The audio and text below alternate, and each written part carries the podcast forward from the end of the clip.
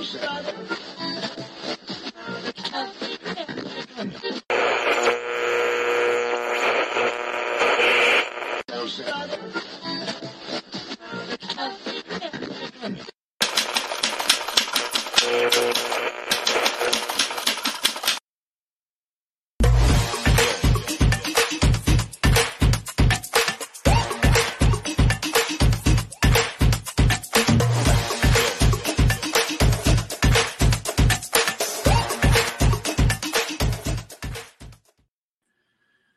Saudações democráticas, muito bom dia a todos vocês. Começando mais um Giro das 11, ao vivo, aqui pela TV 247. Prazer, o privilégio de começar essa sexta-feira com o meu querido Florestan Fernandes Júnior.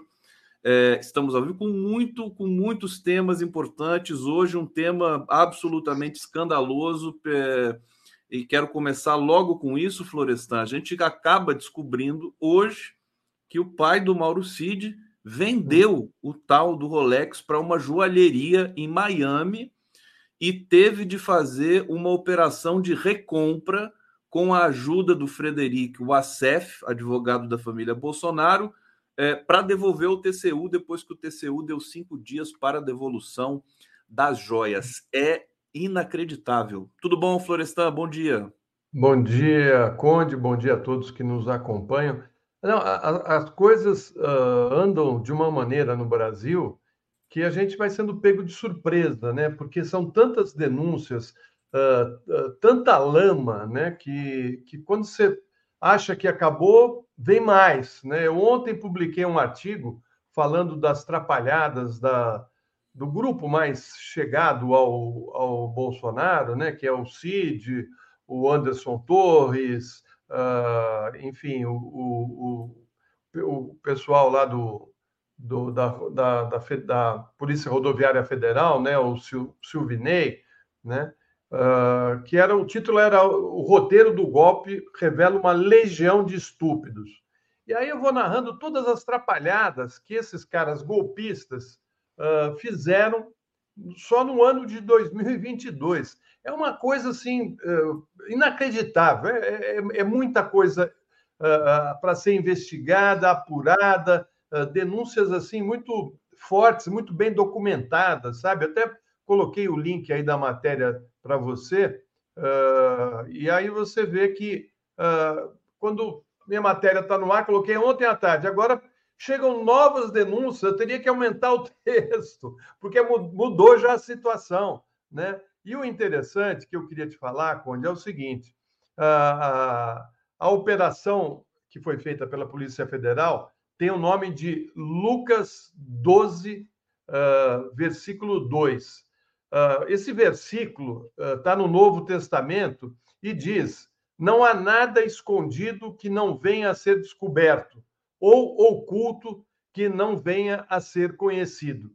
É, essa frase teria sido dita por Jesus enquanto estava reunido com milhares de discípulos. Né? E a frase vem bem a calhar, né? já que a operação investiga a venda por, uh, pelo tenente-coronel Mauro Cid, o pai dele, com a ajudinha aí uh, do, do, do, advogado da família Bolsonaro, nessas uh, joias né, e presentes que o Bolsonaro recebeu durante a sua permanência na presidência da República. Bens que não pertencem a ele, pertencem ao Estado, mas que ele espertamente, né, malandramente, da maneira que ele viveu a, a sua vida, passou nos cobres. Né? Ah, isso aqui ninguém vai perceber.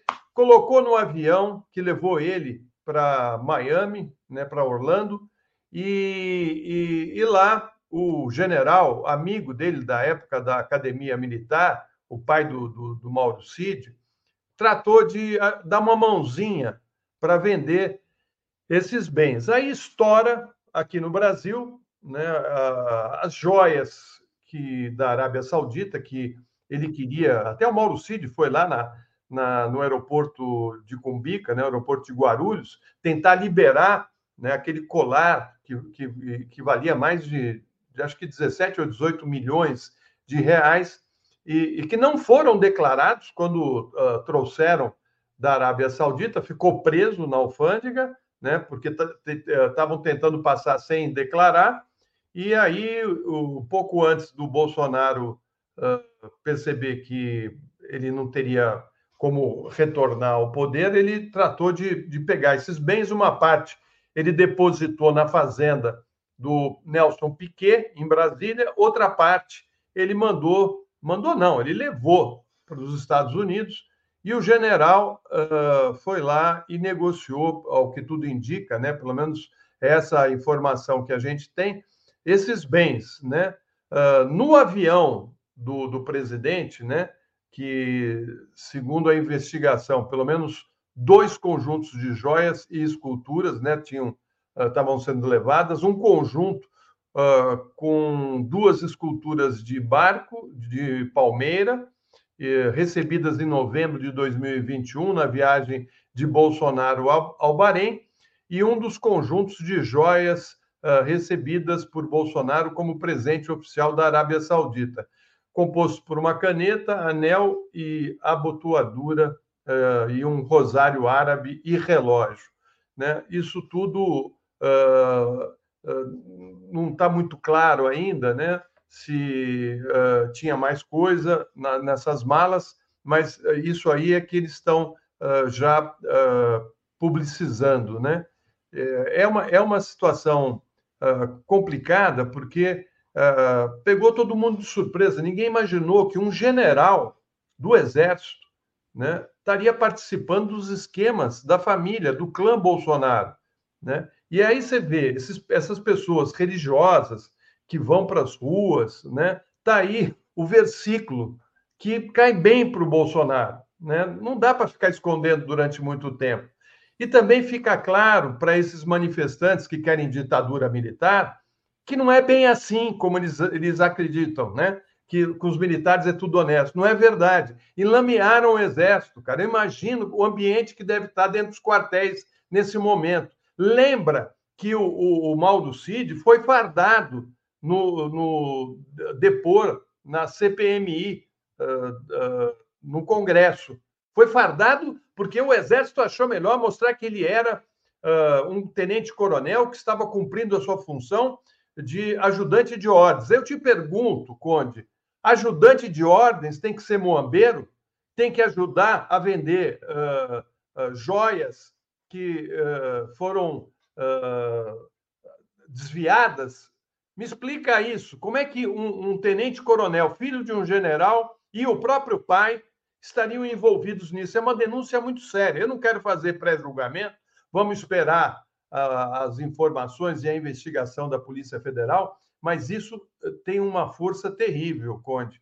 Eu fiquei chocado em saber que esse general, que era, é muito respeitado dentro das Forças Armadas, teria se prestado a esse papel.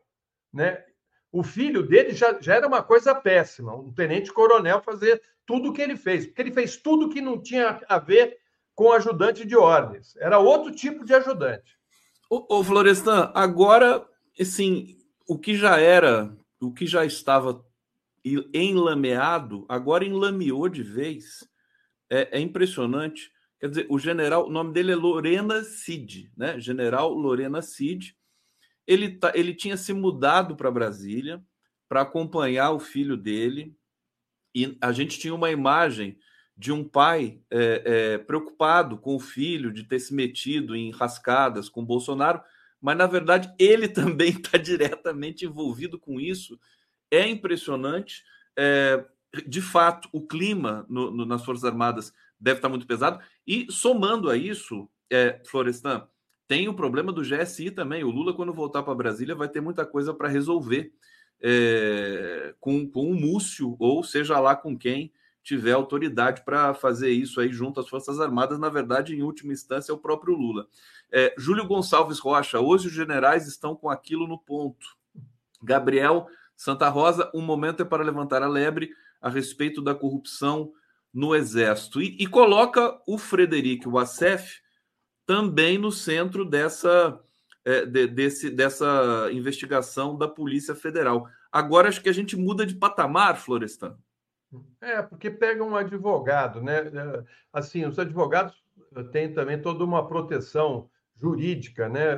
O fato de, de aparecer o nome dele e haver uh, um, uma operação em cima do, do advogado do, da família Bolsonaro indica que a Polícia Federal tem, tem provas muito consistentes para fazer isso, porque a gente sabe que ele é protegido uh, por uma relação profissional dele com seu cliente. Se a Polícia Federal uh, fez isso, é porque ela tem provas concretas do crime. Né? Então, todos ficam esperando agora saber uh, quando é que esses documentos vão ser oferecidos para a gente saber, de fato, como é que eles chegaram a, a todo esse caso, né? por e-mail, por WhatsApp, por áudio, enfim.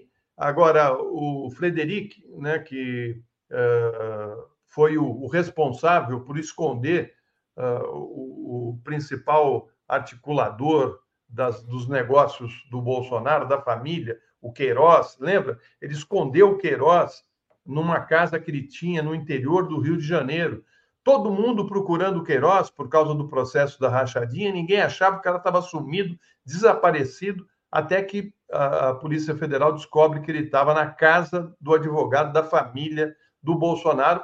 E nada aconteceu, porque ele estava na presidência e tudo para ele tinha sigilo de 100 anos. Tudo para ele tinha um esquema de, de tentar controlar as investigações. Quantas vezes ele trocou diretor da Polícia Federal? Quantas vezes ele trocou de ministro da Justiça? Tinha que ser um de confiança, porque ele, a família Bolsonaro, ela, ela, ela mistura o público com o privado. E, e aí ela acha que uh, tudo, tudo é deles, o privado, o público, né? E isso está ficando claro, porque as próprias rachadinhas nada mais é do que você pegar uh, recursos públicos para fins pessoais. Foi o que ele fez com, com o que parece, o que ele, o que ele e os filhos fizeram, uh, contratando funcionários uh, no, nos gabinetes e ficando com salários, né? Os salários que, que eh, eram do, do, do da, da função dos assessores. E tudo isso também foi abafado, o processo foi interrompido, ninguém conseguiu investigar a fundo. E você vê que o Bolsonaro ele leva boa parte das Forças Armadas que aderiram ao governo dele a esse lamaçal. É um lamaçal. E eu te pergunto, e agora? Como é que vamos ficar? Bolsonaro vai, vai ficar livre? Ele não vai responder uh, na justiça e ser preso por tudo que veio à tona? Tudo! Porque não é um, uma coisa ou duas, são, são dezenas, dezenas de fatos comprovados. Não é um triplex uh, em, no Guarujá que o docu, não tem um documento, nada, não tinha nada. Não, esse está todo documentado. Tem áudio, tem e-mail, tem imagem, tem tudo, está tudo ali. Né? O, o, o que ocorreu na pandemia, com 700 mil pessoas morrendo, pelo menos 300 mil morreu porque ele falou que não era para usar máscara, que não era para fazer distanciamento, que não era para tomar vacina né? a falta de oxigênio em Manaus. O que, que, mais que a gente precisa? que mais que o país precisa para colocar essa gente toda nos tribunais e na cadeia? Ô, ô Florestan, eu vou responder para você o que, que a gente precisa. O que, que o país precisa? Precisa de mais algum tempo para que a Polícia Federal é, é, é, deixe tudo consistente, tudo certinho, como foi a prisão do Silvinei Vasques, né? É, demorou, mas é porque a, a, a polícia, as autoridades estavam é, é, agrupando provas, indícios, né, evidências e tudo mais para que tudo seja feito e que não seja desfeito depois, né? Então, eu, eu, eu tenho dito aqui, correntemente, a partir da prisão do Silvinei, né? Nós vamos acordar um dia, acho que ainda em 2023, e ler as manchetes, na manchete, assim, Polícia Federal prende Bolsonaro. É uma questão de tempo. Agora, questões é, é, maiores a, a, a, a, se apresentam, meu querido Florestan, e eu vou, eu vou trazer para você. Há dúvidas. Diga. Oi? né, sobre isso. Não, eu tô, tô fazendo uma aposta, né? Eu, claro é. que há dúvidas, mas eu tô, eu tô entendendo que esse, esse momento está chegando Tereza, perto. A Tereza Curvinel, ontem no Boa Noite, uh, falou, e eu, eu concordei com ela, que o Bolsonaro, nesse momento, deve estar pensando já no seu alto exílio. Sim. Porque ele não vai querer ser preso. Quem conhece ele sabe disso. Sabe. Né? Ele tem, acho que, um passaporte italiano, uh, e ele pode sair do país e ficar fora. Tem dinheiro, fortuna, 17 milhões num Pix que ninguém no, sabe de onde Pix. Né? Não, Só mas o, Pix. O pessoal está ah. dizendo que tem que ser apreendido o passaporte do Bolsonaro, brasileiro, italiano, imediatamente, né? Depois de tudo isso aqui. Deixa eu só trazer o comentário da Liege Campos, está dizendo a filha do Olavo de Carvalho que descobriu o Queiroz em Atibaia. É, a casa do Acef era em Atibaia, interior de São Paulo. Isso. E eu não, só, não, só não lembrava era dessa Atibaia? história da filha do, do, Olavo de Carvalho. Era em Atibaia. Era em Atibaia. Ah, achei que era no casa, Rio. A casa, aquela casa que tinha é. aquelas fotos do, do colchão e tudo mais. Agora, a pergunta Deixa eu só ler um trecho da matéria aqui da Malu Gaspar, que eu acho importante. Olha só, segundo fontes envolvidas na operação da PF realizada hoje, com busca e apreensão em endereços ligados a Lorena Cid, mensagens e e-mails recebidos mostram que o Rolex de diamantes já tinha sido vendido a uma joalheria e estava exposto para ser revendido em Miami, quando o TCU deu cinco dias para que Bolsonaro devolvesse as joias. Tem requintes narrativos aqui, né? Uma dessas joias era o Rolex de platina cravejado de diamantes, recebido de presente em viagem oficial, que Mauro Cid havia cotado por 60 mil dólares, aproximadamente 300 mil reais. Até agora, o que se sabia era que Cid havia enviado e-mails para joalherias tentando vender o relógio, mas não se tinha a informação de que ele já tinha sido vendido. Bom, Florestan, significa que aquela tese de que o, o, o Cid estava cotando só para saber o valor já cai por terra e que o Bolsonaro fugiu do Brasil com as joias na bolsa. Exatamente, foi isso que ele fez. Essa é, é isso que, que leva a crer. E, e, o pai do Cid, o general, uh, morava nos Estados Unidos e, segundo informações que a gente tem agora, uh, o, o, dinheiro de, de, dessas vendas eram depositadas nos Estados Unidos, né? Ou seja, cara, parece assim que eu fico pensando o Brasil nas mãos de milicianos, né? Assim, é uma coisa inacreditável, inacreditável. E eu fico assim pasmo de ver que tem gente ainda com a camisa amarela da seleção, né, achando que é, o cara é o mito, eu não sei o quê. Eu falei, gente, mas que, que, que é isso? O que, que é isso? Onde nós estamos? Não, ele é o né? mito do crime, né? É o mito é. do crime. Pois é, mas uh, é uma situação muito, muito grave, né, Conde? Porque, uh, assim, eles passaram esse tempo todo. Uh, você imagina se o golpe tivesse dado certo? A situação que o Brasil estaria nesse momento. E nós não estamos livres ainda disso, né? Isso tem que ser, tem que ser extremamente investigado, apurado e, e, e, e a justiça tem que ser feita, porque senão é, esses, esses caras voltam com o apoio dos malucos, né? E, aí a, a situação fica, fica grave. Florestan Fernandes, olha, deixa eu pedir a todos que estão nos assistindo aqui, obrigado, em primeiro lugar, obrigado pela audiência fantástica. Florestan Fernandes aqui é garantia de super audiência, sempre. Aliás, nossos convidados aqui sempre são garantia de grande audiência. Quero pedir a vocês para usarem aqui o bate-papo, usarem, abusarem, trazerem perguntas, críticas, sugestões, informações, se vocês tiverem também, a gente aceita.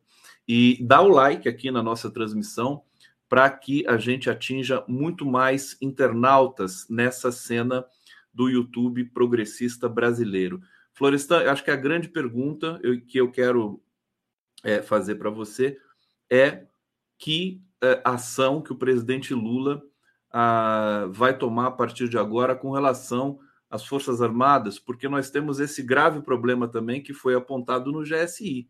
É, uma coisa está interligada na outra por exemplo, a possibilidade de extinguir o GSI, que está espionando o governo.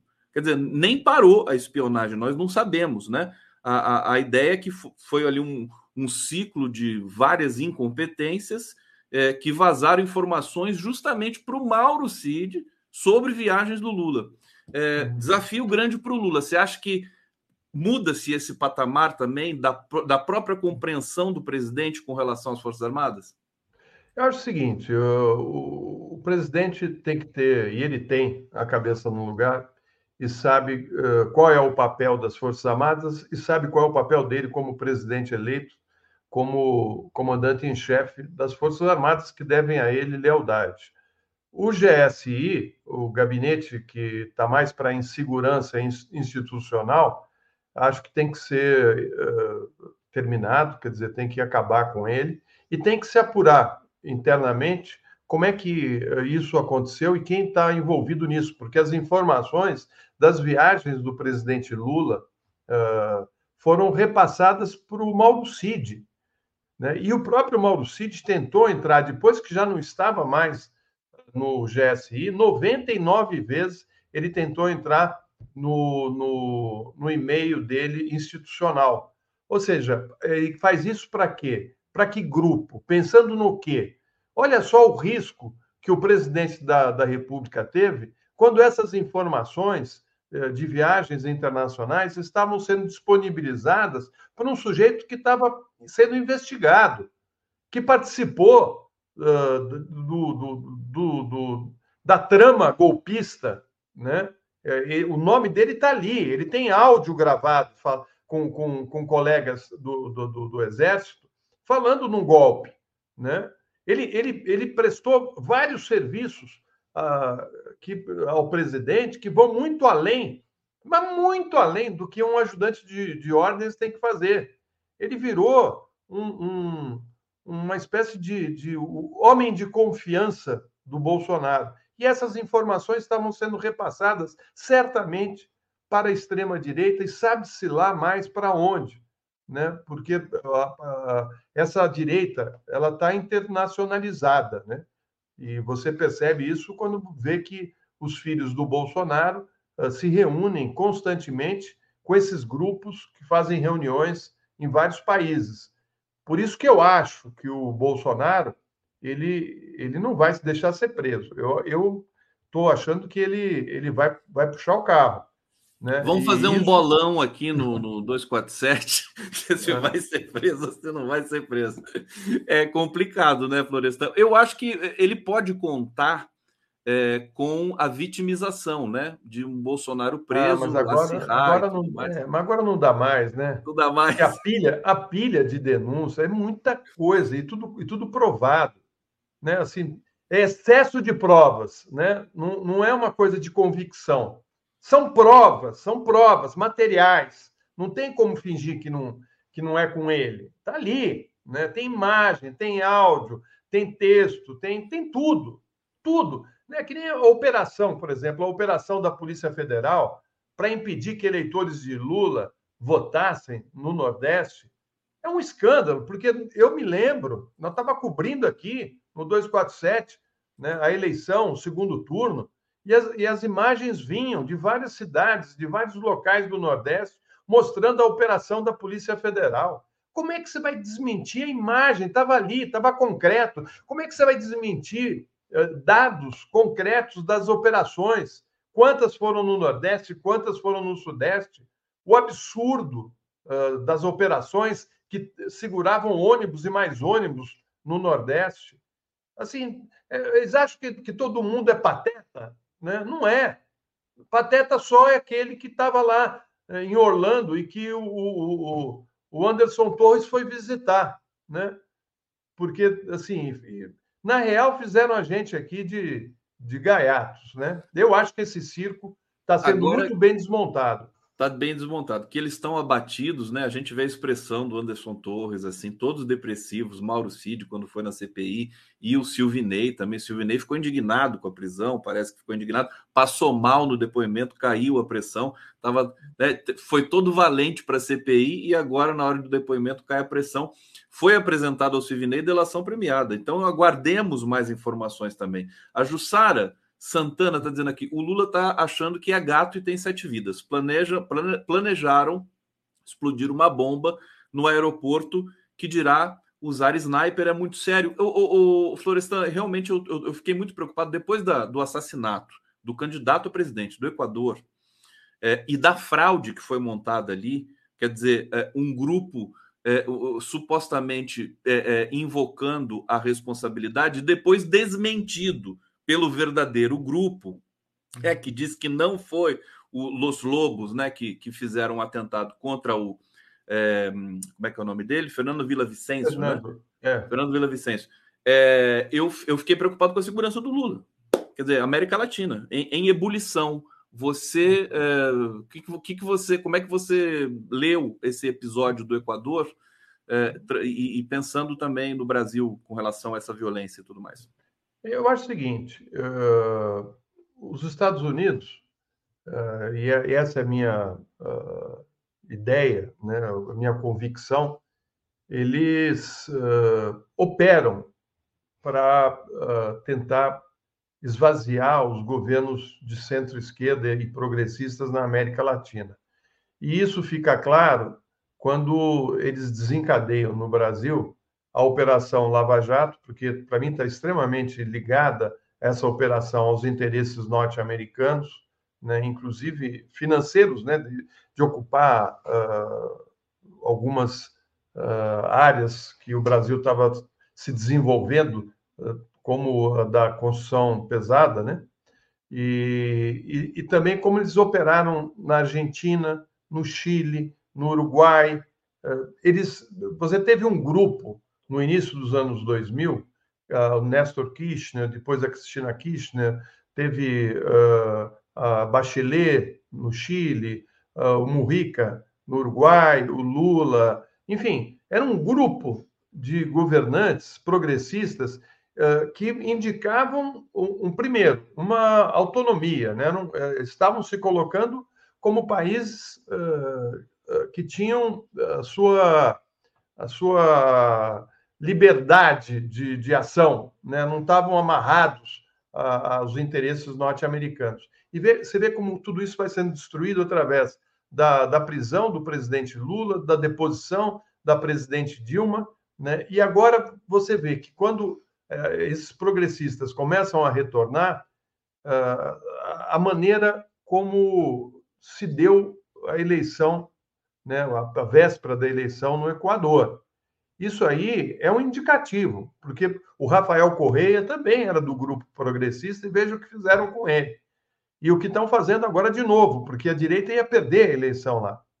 A, a, a candidata com mais chances de ganhar é uma mulher uh, de centro-esquerda. E, e, e, esse assassinato, ele, ele não. Assim, é horrível tudo. Né? Você matar alguém para. O próprio candidato que foi morto, ele não tinha a menor chance de ganhar. Por que, que mataram o sujeito? Aliás, um sujeito que estava é, muito mais à direita do que a, a centro, centro-esquerda. Né? Enfim, uh, todo o mundo ficou chocado, mas aí você fica pensando: será que estão já montando um novo esquema? Você tem razão.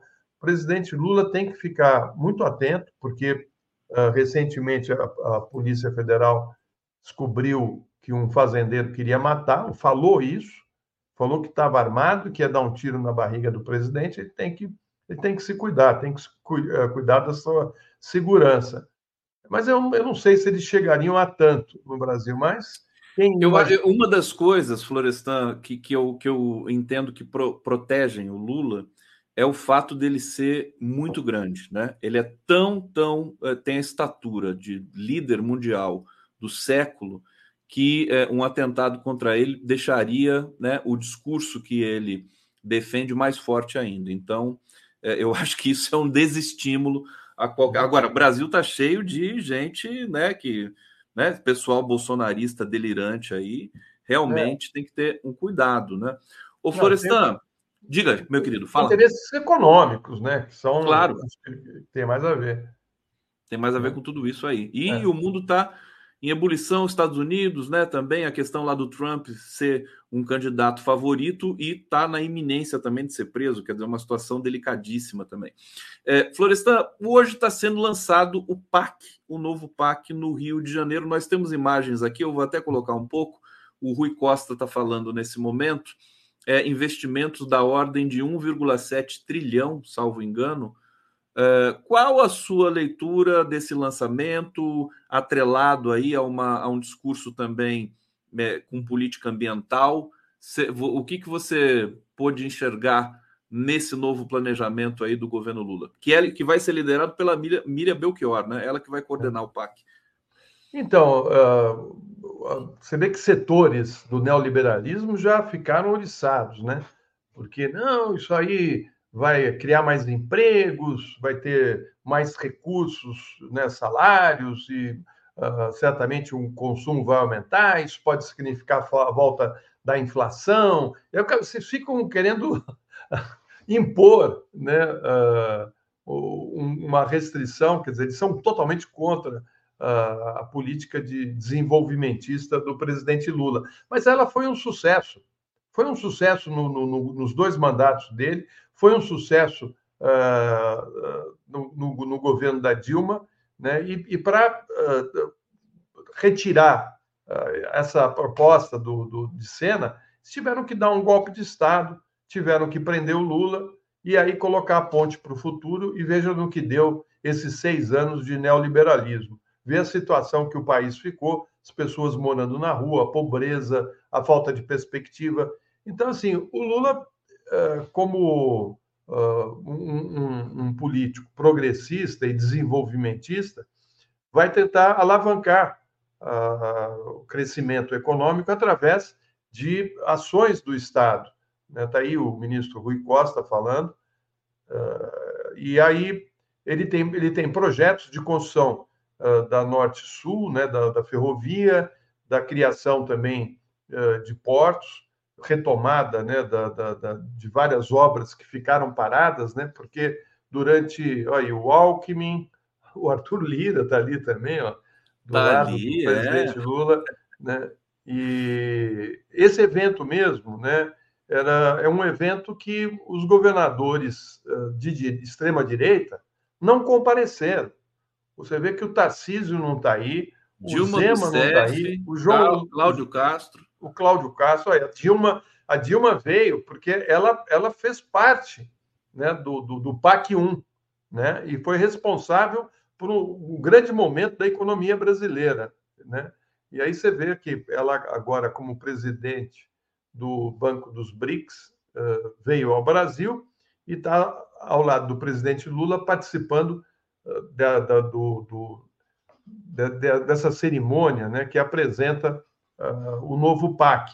E ele vai atuar com recursos não só do governo federal, mas também de, de, de recursos privados, como uh, o, o que, eu não sei se... Parcerias, PPP, é, né? É, PPP, e também da, da Petrobras, né? O lucro da parte do lucro da Petrobras será revertido em investimentos uh, na área. Ô, ô Florestan, Oi. desculpa te interromper, mas assim, ima que imagem, né? O é, Lula e a Dilma lado a lado no Teatro Municipal do Rio de Janeiro é. com toda a pompa, e o Geraldo Alckmin, vice-presidente, discursando. Quer dizer, é uma cena que a gente, até pouco tempo atrás, jamais, nem o mais otimista né, dos brasileiros poderia imaginar. É, Será é que a gente consegue ouvir o que ele está falando? Claro, claro. Vamos ouvir um pouquinho, ver o que ele está falando. Vamos lá. Um novo momento. Acho que o primeiro passo, presidente Lula, foi a PEC da transição antes do senhor assumir o governo, já começou a trabalhar para preparar esse ano de 2023. Recursos para saúde, educação, habitação, todas as áreas. Um segundo passo importante foi o arcabouço fiscal e a reforma tributária. E aqui quero destacar o trabalho do ministro Haddad, da Simone Tebet, da Esther Dueck e de todos os ministros. A reforma tributária é fundamental para a indústria, para a neo-industrialização, porque ela desonera completamente investimento, vai estimular investimento. O Brasil vai, já está entre os cinco maiores países do mundo em receber investimentos desonera totalmente exportação. Nós vamos crescer, estamos batendo o presidente Lula, recorde de exportação dos produtos brasileiros. Ela reduz custo Brasil e simplifica. E hoje, um novo passo. Em poucos meses, o lançamento do novo PAC. Investimento público atrai investimento privado. E os países que mais investem são os que o PIB mais cresce e que geram mais emprego e renda. Então, um dia importantíssimo Florestan, vamos, vamos lá, vamos comentar um pouco Muito essa bom. fala do. Você vê que o discurso do, do, do Geraldo Alckmin uh, vai na linha desenvolvimentista. E é, e é, é, é bonita essa, essa cena, essa imagem, porque uh, ele faz parte de um, de um momento da política brasileira em que, uh, apesar de estarem em, em campos opostos, eles, eles se conversavam. Né? Eu me lembro que o Alckmin e o Haddad se davam muito bem aqui em São Paulo. Um era prefeito, o outro era governador. O Alckmin se dava muito bem com a Dilma. Tinha diferenças, né? porque estavam em campos políticos diferentes. Uh, o, o, mesmo Aécio Neves, né? o governador de Minas, quantas vezes não elogiou o governo Lula, ia nos eventos. e Agora você pega e vê que os estados que foram capturados né, por políticos de extrema-direita uh, não, não, não pensam no país, né? não colocam o país em, no primeiro, em primeiro lugar. Um, um lançamento como esse era para eles estarem presentes. É, não, né? parece que o, o Florestan tem 21 é, governadores presentes, o Tarcísio se recusou e o governador de Santa Catarina também se recusou aí mandaram representantes, mas é, é, massiva a presença de governadores lá. Não, sim, sim, mas você vê, ó, parece que o Zema também não, não, não, foi. Eu, a informação que eu tenho. Sim, sim, o, não, não foi. É, o outro, quer dizer, então você vê, o Minas, é, São Paulo, Santa Catarina, né, são estados que estão sendo governados pela extrema-direita e que uh, não estão aí juntos num projeto de um país e de uma vida melhor para os brasileiros. Eles não são governantes da extrema-direita, eles foram eleitos para governar para todos no seu estado. E tem muitas obras que o presidente Lula vai fazer uh, no, no, Rio de Janeiro, onde ele está nesse momento, no Teatro Municipal, uh, em Minas Gerais. Aqui em São Paulo, vai construir um túnel ligando Santos a Guarujá, quer dizer, pro, uh, obras que vão mudar a cara e, e ajudar a, esses estados. Enfim, é inacreditável que essas pessoas não tenham a sensibilidade e o papel que eles representam na nossa sociedade. Foram eleitos para governar para todos, né?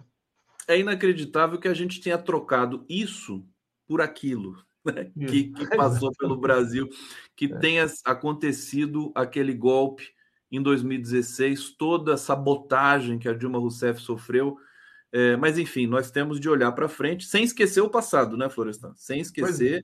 esse momento terrível que é o que, o que nós estamos vivendo nesse momento. É um momento de muita profundidade, de muita densidade, que ao mesmo tempo em que a gente está punindo, né, levando para a cadeia é, integrantes do governo anterior e, e, é. e, e investigando o presidente é, anterior, nós estamos levando o Brasil de volta para o futuro, como diria aquele filme do Steven Spielberg. É, esse é, é um momento, tá, você que já é, é, vivenciou momentos históricos do Brasil, é, esse, sem dúvida nenhuma, é, uma das, é um dos momentos mais importantes. Né? É emblemático, né? porque você imaginar que depois de tudo que o Lula passou e de tudo que o Brasil passou, é, ele está hoje na presidência da República, uh, e fez do advogado dele, né, o Zanin, um grande advogado, ministro do Supremo, e aquele que queria tanto ser ministro e que se, se valeu de uma operação uh, que uh, ele foi colocado como suspeito, né, um juiz suspeito, no mínimo, né, que serviu à extrema-direita, está aí para ser caçado e para responder a processos e que o, o presidente que ele levou ao poder uh, tem motivos de sobra para ser uh, preso. Mas o Lula tem que ficar distante disso. Ele tem que tocar as coisas do país. E está difícil, porque ele tem um Congresso uh, muito pior do que ele teve na, no passado. É um Congresso que o Bolsonaro entregou à administração do país, entregou o orçamento, né, o orçamento secreto, então, é um, um grupo muito complicado, né, que, que o Lula está, com um jeito, tentando contornar. E aí eu, eu, queria só lembrar, né, Conde, que foi no PAC de 2007 que grandes obras surgiram no país, né, como a transposição do Rio São Francisco, né, importante obra para levar água ao sertão nordestino. Né? O Minha Casa Minha Vida, que ajudou também a, a, a reduzir a oferta de, de residências para as camadas mais pobres uh, do país. Então, o PAC uh, é uma indicação do, do, do, caminho que o presidente Lula está propondo uh, para o Brasil e acho que essas questões de polícia têm que ser tratadas pela polícia. Acho que as investigações da Polícia Federal estão no rumo certo, como você falou, estão colhendo provas, estão fazendo investigações muito bem feitas e uh, que a justiça seja feita com essas provas, e é o, é o que espera a nação, em defesa do Estado Democrático de Direito. Nós temos que estar atentos para defender o Estado Democrático de Direito, e o Geraldo Alckmin hoje é uma bandeira da social-democracia enfincada num governo de centro-esquerda. Agora, o Lula não perde a, a, a, oportunidade de criticar toda esse, essa agenda policial do Brasil nos discursos que ele faz. Ontem no Rio de Janeiro foi assim, lá no Rio de Janeiro, onde ele está, e hoje deve ser também daqui a pouco. Eu não resisto, Florestan Fernandes Júnior, a colocar dois gigantes eh, deste país aqui juntos nessa tela. Carlos Mink chegando aqui com seu colete. Meu querido Mink, Florestan, é claro que vocês se conhecem e já tomaram uma cerveja juntos. Cerveja ainda Olha. não, acho que ainda não, mas uma Coca-Cola, nem Coca-Cola, Coca um suco de laranja. Olha, mas é, o, o Conde Florestan, uma alegria estar aqui primeiro com o Conde, né? Que é libertário, músico, ecologista, é, só não usa colete, mas usa esse gorrinho charmoso. O, o Florestan Fernandes é para nós um, um ícone, né? Ele segue aquela tradição de uma base de cultura profunda, usando isso para ajudar o povo a entender o que acontece, apontando caminhos civilizatórios. Tem todo o meu respeito. Obrigado, agradeço. E você sabe que, que uh, eu penso mesmo de você, um grande uh, político, um grande homem em defesa do meio ambiente, né? E que tem um papel muito importante, né? Que bom que você está uh, de volta aí também, ajudando o Brasil a ser reconstruído e reerguido, defendendo as nossas florestas, né? Ter um empenho nisso. Olha lá, ele, uh... ele, tinha que falar da floresta, né? Porque ele é florestan e não perde a oportunidade. floresta. Isso. É não, é uma alegria ter você, Mink, de volta, defendendo uh, o meio ambiente. Tava... Foram quatro anos muito difíceis para todos nós. Pois é. O, o Florestan, só dizendo uma coisa. Eu estou de volta sem nunca ter partido, porque eu nunca deixei de ter mandato Sim. e estava na linha de frente de combate ao obscurantismo do Bolsonaro. Não só nas manifestações, mas também no fórum dos ex-ministros de Meio Ambiente, com a Marina, a Isabela. Tivemos sempre pressionando o Senado, conversando com os ministros do Supremo e alertando a opinião pública o desastre que foi esse bolsovírus. Não só no meio ambiente, na cultura, na universidade, nos direitos. A pergunta é: no que a gestão bolsovírus não foi um desastre ecológico de grandes dimensões? Então, mas eu tô, estou falando justamente o seguinte: você está de volta podendo pôr a, a mão na massa, podendo, uh, agora, uh, junto com a Marina. Isso. Uh, gente, todos os dias, eu todos os dias converso com a Marina, vendo os desafios. Ela também está debaixo do fogo cerrado né, da bancada ruralista, da bancada é, supostamente desenvolvimentista, e ela tem que enfrentar percalços dentro do próprio governo. Isso não é uma novidade. Eu fui dois anos ministro e tinha brigas com ministros do governo. Com três, pelo menos, eu tinha briga todos os dias, ou pelo menos toda semana. Um era o Lobão, de Minas Energia, queria botar térmica, carvão em tudo que é lado. O outro era o Reinhold Stefanes, que era o ruralista de plantão da época, que queria passar o rodo no Código Florestal e botar a cana no Pantanal. E o terceiro era é, o ministro dos Transportes, Alfredo Nascimento, queria fazer umas estradas atravessando a Amazônia ponta a ponta. Felizmente. O Ricardo. Salles, hein? É, é, sucessor. Mas, felizmente, nesses embates, o Lula e a Dilma me deram razão Mas é importante a gente ver que os governos não homogêneos, as lutas que acontecem dentro da sociedade, elas acabam se refletindo e se travando dentro do governo. Isso é bom que todos tenham essa noção. O governo Lula hoje não é homogêneo, como não era homogêneo no tempo que eu mesmo fui ministro.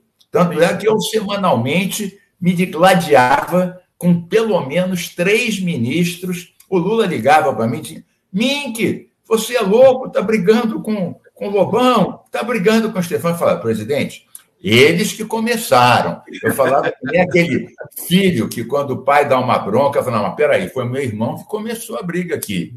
Então, mas era permanente. Mas a gente tem que se preparar para isso. É. Essa é a realidade. Os conflitos da sociedade eles se reproduzem dentro de um governo amplo. Isso. É com isso que temos que lidar. Vocês estão vendo aqui, eu, eu, vou, eu vou liberar o Florestan, porque já até passou aqui do, do nosso. O, o, estão vendo ao vivo Carlos Mink e a Floresta aqui, em pessoa, encarnada. A floresta, floresta cultural e pensadora do Brasil. A Floresta Cultural do Brasil, Florestan Fernandes Júnior. Obrigado, Floresta. Tchau, Conde. Tchau, Carlos Mink. Tchau, gente. Demais, Abraço. demais. Bom é. trabalho. A gente se vê na semana que vem. Tá aí o Florestan, que beleza. Ô, ô Carlos Mink, o que, que você está fazendo aqui que você não está lá? No Teatro Municipal. Fala para mim. Exatamente, porque eu tinha pré-marcado contigo esse debate às 11h40 eu cheguei para o Lula e falei: Lula, eu sei que você quer que eu esteja presente como ex-ministro nesse lançamento de tantas obras importantes, mas o que acontece é que eu já tinha combinado com o Conde participar do programa dele às 11h40. Aí o Lula falou: muito bem, Mink, então por essa vez eu te dispenso, manda um abraço para o Conde. Pois é, você está vendo só como é que está a minha moral com essa turma aí? O, o Mink, é, mas de fato, quer dizer, o, esse evento no Teatro Municipal é, era para você estar tá lá. Eu fico lisonjeado de você, porque, porque eu te chamei, acho que faz, não sei se foi semana passada ou começo dessa semana. Semana passada. Semana passada, né? Porque. Não estava ainda marcado esse evento. Não estava ainda marcado esse evento. E a gente precisa ouvir muito você para falar da cúpula da Amazônia e tudo mais. Então, olha só, isso é respeito aqui ao nosso internauta, o Mink é fantástico. Eu estava curioso para ver que colete que você ia arrumar para vir aqui conversar olha, com a gente. Que colete esse é esse? olha, deixa eu ver. Primeiro, deixa eu mostrar a camisa. Essa camisa, não sei se você está vendo aqui, essa camisa, ela tem esses desenhos aqui. Ela é de Marajó, Marajoara. Uau. Eu comprei, eu comprei em Belém, mas ela é Marajoara. Como você ia falar do encontro amazônico, eu botei a minha camisa Marajoara. E é, esse colete ele é da Mongólia. Olha os detalhes aqui, vou te mostrar dos botões desse colete. Olha que coisa interessante. E tem os bolsinhos aqui. Não sei se você está vendo aqui, tem os bolsinhos. Estou vendo, estou vendo. Esse colete eu usei em várias reuniões ministeriais. Os outros ministros ficavam me olhando assim. O que, que esse bicho grilo está fazendo aqui? Ainda por cima perturbando a gente. E aí eles combinam as cores, porque a camisa marajoara tem um tom verde claro, com algumas outras cores, e esse colete da Mongólia também tem um tom parecido. Então eu, eu resolvi escolher Você... esse manequim para ilustrar aqui a, o teu debate amazônico. Você é nosso patrimônio, né? patrimônio, os, os coletes do Mink e os gorros do Condinho também, humildemente. É verdade, não ficam atrás. É, não, não fica atrás. atrás. Tem, tem meninas amigas minhas que são tuas fãs que estão querendo fazer um, um, um crochê com um gorrinho para oferecer para você, para ver se penetram na sua cabeça, no o, seu o, pensamento. Como, como, se diz por aí, como até o Alckmin está dizendo, o Alckmin virou todo, todo jovial, né? Demorou. Eu vou para o Rio Demorou. de Janeiro você me apresenta, chama, vamos tomar um chopp e aí Olha, a gente faz esse crochê aí. Tem uma amiga minha que se chama Vilma, que ouve você até as altas horas da noite e que de vez em quando você levanta a voz, dá uns gritos assim de indignação e de satisfação, e aí acorda o filho dela, ou acorda não sei quem, ela tem que baixar a voz. Gente, até o Mink, eu tô, o pessoal tá reclamando. Conde, para de. Não, mas ela não reclama, não. É. Ela diz que é bom. mas ela que ela que é tem que impedir que outras pessoas se assustem com a tua interjeição tão é, enfática. Você sabe que isso, isso, tem a ver com cognição, né? Ciência da cognição. Você, às vezes você dá um choque na pessoa, quer dizer, você zera o, o, cérebro e vai, você liga de novo a pessoa. É verdade. Ô, Mink, mas é o seguinte: antes, antes de falar da cúpula amazônica, da carta e de questões importantes que você tem aí é, feito no Rio de Janeiro, na Assembleia, é, um comentário, pelo menos, eu queria ter sobre essa coisa inacreditável de o general Lorena Cid, pai do Mauro Cid, ter vendido o Rolex para uma joalheria em Miami e que obrigou o Frederico Wassef a recomprar para devolver para o TCU. É inacreditável. E ainda deixou a cara dele impressa na foto que ele fez das joias. É por isso que ele está sendo incriminado. Eu vi agora na televisão ele fazendo a foto das joias e aparecia a cara dele no cofrinho da joia. E foi essa foto que foi a digital que incriminou ele. Eu chego a duas conclusões. Primeiro, um general que deixa a cara dele na prova do crime, será que ele é a melhor pessoa para defender o Brasil, caso a gente precise? A segunda é como o governo Bolsonaro prostituiu um setor das Forças Armadas. Porque uma coisa é a pessoa ser mais ou menos conservadora. Eu convivo nos governos, na Assembleia, é normal. A outra coisa é se transformar em mercador de contrabando de joia. Alto general do Exército, o que, que os pares dele e os ímpares devem estar pensando dessa é, avacalhação absoluta? Como é que alguém corrompe, copta por uma questão inicialmente ideológica, mas transforma altos comandantes do exército brasileiro em contrabandistas de joias desviadas. Isso é uma desonra para as Forças Armadas. Eu sempre defendi as Forças Armadas. Quando era ministro, as Forças Armadas ajudaram em muito o combate do desmatamento da Amazônia. Fizemos operações com milhares de soldados do Exército, da Aeronáutica. Sempre prezei, e diga-se de passagem, o alto comando não entrou nessa história do golpe, senão estava bem tramado. Agora, esse pai do Cidinho, né, menino de, de mão, de, de falcatrua, de falsificação de vacina do Bolsonaro, ele representa a cooptação e desmoralização de altos oficiais pelo Bolsonaro. Esse crime ele tem que pagar, além dos crimes dele, de é, conspurcar, quer dizer, poluir a imagem das nossas Forças Armadas. Isso é. Eu, eu, eu espero uma reação dentro do possível, porque os militares normalmente não participam de programas como esse, né, de entrevistas como essa, mas algo oficial. Não é possível que isso passe batido. O cara ainda nota, deixa a cara dele, a foto dele, como prova do crime como digital criminosa. Ou seja, além de tudo, é um incompetente. Nem roubar direito sabem.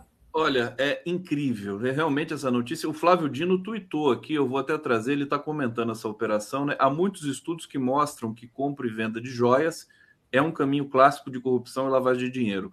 Muitos veem como crime seguro, que ficará escondido para sempre. Por isso é essencial sempre investigar o assunto quando há indícios de ilegalidades. Agora é impressionante, ele, eles sabiam, é que eles estavam contando, né, o, o, o, Mink, que o Bolsonaro iria vencer as eleições porque tinha muita Ou que o golpe eleitoral. ia dar certo. Oi? O Conde. Ou que o golpe ia dar certo. Ou que o golpe ia dar certo, exatamente. Exatamente. Que eles não estavam contando, não tomaram medidas de precaução para suas atividades ilícitas e criminosas, porque achavam que com todo o dinheiro que largaram, mais de 30 bilhões, né? as medidas populistas, mais as operações é, farjutas da Polícia Rodoviária Federal, mais tudo que aprontaram, ou ganhariam ou dariam um golpe. Não conseguiram nem uma coisa nem outra e agora vão pagar por seus crimes, sem anistia sem hashtag sem anistia. O pai do Mauro, do Mauro Cid, que estava tão ali chateado com o filho dele, foi morar em Brasília e tudo mais. Agora pode ir junto com ele de uma vez, já fica preso lá junto, né? É. já pode é ficar junto do Não, mas é, é, ao mesmo tempo. Triste. Isso é triste. É triste ver ao ponto que nós chegamos. Porque nós já tínhamos passado, depois do golpe militar lá atrás, eu, com 18 anos, estava sendo torturado, pendurado no pau de arara na Vila Militar. Isso já faz mais de meio século. Quem diria que nós nos aproximaríamos das repúblicas das bananas, com cenas grotescas, dessa ordem que só envergonham o povo brasileiro e as Forças Armadas. E é uma vergonha internacional também. Mas vamos falar da cúpula amazônica, esse tema. Isso. Essa, essa reunião tão importante, sem precedente. Eu queria um balanço teu de início, o, o, o Mink, porque nós tivemos ali a declaração, a carta conjunta, esse fato inédito de os oito países amazônicos estarem agora trabalhando conjuntamente, o que era uma coisa que há muito tempo era necessário que isso acontecesse. Muito né? necessário. Olha, a realização do encontro em si foi um ganho tremendo, porque a floresta ela não conhece as fronteiras administrativas uma onça passa de um lado para o outro não sabe que está entrando na Venezuela, na Colômbia ou no Peru. Né? Uma tribo tem várias tribos indígenas, povos indígenas que estão de um lado e de outro. Né? O bioma está de um lado e de outro. Então, retomar essa análise, tratamento conjunto, inclusive na área da segurança pública, que eu acho que foi um dos ganhos mais significativos, porque hoje o tráfico internacional e o crime internacional se associaram ao crime ambiental. É o que nós vimos no caso dos Yanomami, no caso do assassinato é, do Dom e do filho, é, é, então, do Bruno. Né? E, e essa questão é muito, muito importante. Agora, quando você junta países diferentes, governos diferentes, você também não consegue avançar de forma homogênea. Cada um pensa de um jeito. Então, o mínimo denominador comum acaba rebaixando um pouco, o que não significa. Por exemplo, o Lula defendeu tese da Marina, tese nossa, desde o grupo de transição ambiental do governo Lula, que eu participei, com Marina, Isabela, né, é, vários outros, Jorge Viana, Tasso Azevedo, a tese do desmatamento zero em 2030. O Lula defendia. Por que, que isso não está na resolução? Porque o Lula recuou? Não. Porque a resolução entram os, os temas que são consensuais. Basta um, dois países dizendo: olha, nós não temos condições de garantir isso, que isso não entra na carta. Alguns ficaram desanimados pela falta dessa meta, mas isso não significa que o Brasil abriu mão dela. O Brasil continua com essa meta. Não entrou por falta de consenso. Uma outra questão que foi objeto de muitas matérias, artigos, matérias até de capas de jornais, a questão do petróleo na Amazônia. Né? É, nesse caso, foi o contrário. O, o, o presidente da Colômbia né, ele que queria uma posição mais forte em relação à questão de vedar o petróleo na, na, na Colômbia. E, nesse caso, foi o governo Lula que achou prudente não entrar nesse ponto. É interessante, vamos analisar isso então rapidamente, porque eu sei que vocês têm vários outros temas. Né? Bom, primeiro, o IBAMA não deu a licença a Marina disse que era uma decisão técnica. O ministro de Minas e Energia e a Petrobras não gostaram, mas é bom que se diga que o Lula respeitou a decisão do IBAMA e da Marina. Respeitou, falou: olha, Petrobras tem direito a recorrer, mas vamos respeitar a decisão do, da Marina e do IBAMA. Se fosse Bolsonaro, tinha exonerado na hora tinha exonerado na hora. O Lula respeitou. É bom que isso fique consignado. Eu fui ministro e sei como é que é esse jogo de pressões e contrapressões. Bom, é, há essa discussão, né? É, nesse caso, a minha posição política, que eu tenho expressado ela, eu acho que a posição do IBAMA e da Marina está correta. Eu analisei todos os dados da, da Petrobras, do pedido, é muito fraco, o estudo de impacto é incompleto, mas isso é uma outra discussão. Agora, sobre o documento em si e os avanços. Olha, você ter planos conjuntos de biodiversidade, planos conjuntos de reflorestamento, engrossar o couro para os países ricos botarem o dinheiro que eles vivem prometendo e pouco colocam. Né?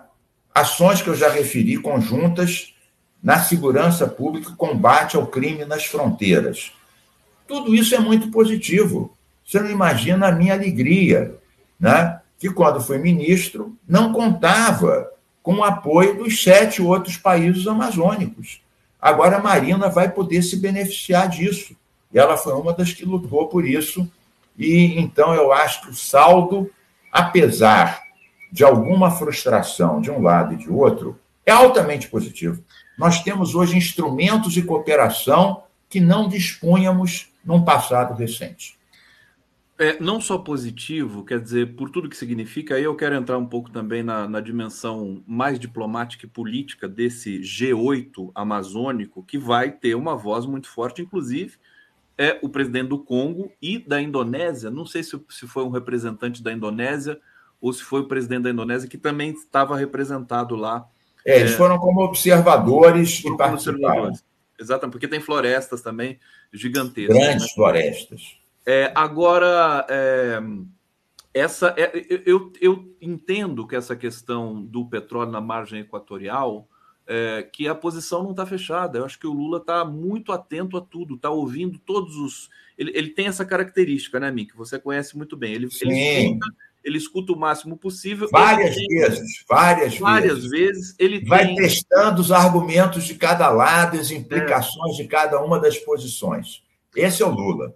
Agora, o que parece, até que ele possa arbitrar finalmente né, uma, uma decisão, ter uma decisão ali. É, me parece que ele está muito atento a tudo isso. Agora, o que o Petro disse ali na, na cúpula mais do que um recado para o Lula, eu achei que foi um recado para a Guiana. A gente é tem uma, um barril de pólvora ali na Guiana, porque eles, estão, eles não têm todo esse cuidado com o meio ambiente. Não, é, nem então pouco mais ou menos. muito petróleo. Você, você tem acompanhado a questão lá? Tenho, tenho. Eu concordo com você. Não foi para o Brasil. O mais forte foi para a Guiana. É claro que ele também quis se projetar. Ele quis se projetar. No caso, a Colômbia explora petróleo no mar, não na floresta. É bom que se diga que no mar também tem problemas e temos muitos cuidados a tomar. E a transição energética tem que ser feita por todos os países. E a substituição progressiva é tanto do petróleo na floresta, quanto do petróleo na terra ou do petróleo no mar.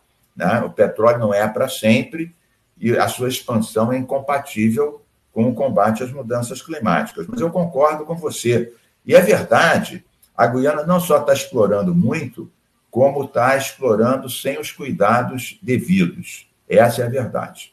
Agora, vem cá. O IBAMA, que, que os xiitas é, do lado desenvolvimentista ficam dizendo: ah, o IBAMA é xiita, não quer deixar o Brasil se desenvolver, essa turma só pensa em árvore, não pensa no homem. Mentira. Todo o pré-sal foi licenciado pelo IBAMA. O mesmo escritório de petróleo e gás do IBAMA, que é nacional, mas fica aqui no Rio de Janeiro, eu bem conheço, bem conheço, conheço as pessoas, são excepcionais, eles que licenciaram todo o pré-sal. O Brasil produz a quantidade que produz com segurança porque foi licenciado. Então, como é que o IBAMA é xiita e sectário quando toma cuidado com os corais e com os manguezais e com as é, com os povos indígenas da Amazônia e licenciou todo o pré-sal aqui. Ou seja, então vamos baixar a bolinha e ver que essa turma é muito competente. Nós estamos bem servidos, né? Tem, sobretudo agora em que o governo Lula pôde desaparelhar pelo menos parte, Isso. pelo menos parte dessas desses órgãos. O, o Mink, você falou dessa imagem do reflexo do general na joia e eu fui buscar e vou mostrar. Já está ela aí. Ela está aqui, ó. É, não dá para ver tão bem, mas. Não dá para ver direito, mas é, é essa mas mesmo. Se você, se você prestar bem atenção, tem o rosto aqui do general tem, nessa tem, foto. Tem. Né?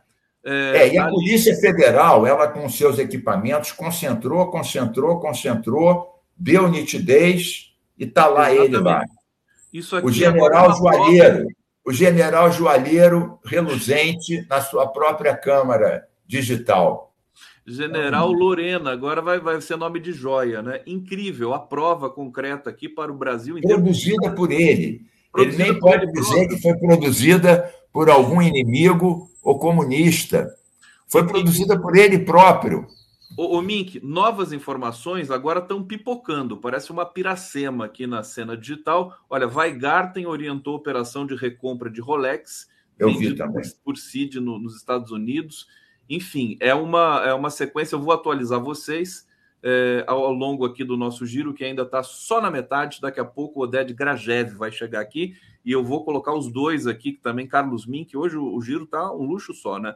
Oded Grajev, referência para todos nós aqui, é, claro. é, presidente de honra do Instituto Etos. Mink, é, sobre a questão diplomática, política, a força desse G8.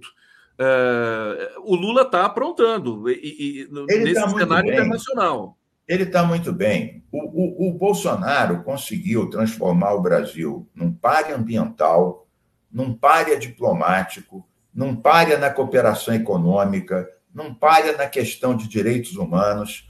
E quando o Lula fala o Brasil voltou, eu, eu participei um, há poucos dias atrás de um ato lindo de cultura na, no, na antiga Assembleia Legislativa, no plenário Barbosa Lima Sobrinho, tinha 600 pessoas. Foi uma premiação Eloneida Estuda. A gente deu prêmio para 109 grupos que se destacaram no teatro, cinema e tal. E todo estava lá, representando o Ministério da Cultura. E quando a gente falava, todo mundo levantava e gritava: a cultura voltou, o Brasil voltou. Então você vê que não é só na diplomacia. Na diplomacia você tem toda a razão. O Lula acertando, errando, eu por acaso não concordo 100% com a posição inicial que ele teve em relação à questão da Ucrânia, agora eu acho que já ponderou mais. Também não concordo com uma defesa que ele faz da questão da Venezuela, também acho que já ponderou, já está exigindo garantias de uma eleição limpa na Venezuela. Mas o que é certo é que o Lula é uma referência rápida. Já era antes, claro, ele tem um acervo, uma história, um significado. Ele está com sete meses de governo, né? já não se fala de meio ambiente sem falar com Lula. Até a questão da paz, até a questão da América Latina. Então, ele voltou e voltou bem voltou para conversar com todo mundo, né? acertando e errando, diga-se de passagem, acertando muito mais do que errando, e mostrando que o Brasil tem que ser ouvido, sim, e tem o que dizer em muitas áreas. Na área ambiental, eu fiquei particularmente feliz com a volta do Fundo Amazônico, do Fundo Amazônia, que eu mesmo criei em 2008, foi você que criou o Fundo Amazônia. Eu né? criei em 2008, assinei, trouxemos o ministro da Noruega, que assinou um bilhão de dólares. Hoje seriam 5 bilhões de reais. Inclusive, eu trouxe eles para o Tapajós. A ministra, a ministra não, a mulher do ministro, tirou a roupa e mergulhou no rio. O pessoal do Ibama ficou dez dias emudecido ela mergulhando no igarapé lá, peladona, de alto a baixo. Eu me lembro dessa cena em 2008. O que é importante é que chegou você, a um você registrou isso, Mink? Tem foto? Não, naquela época.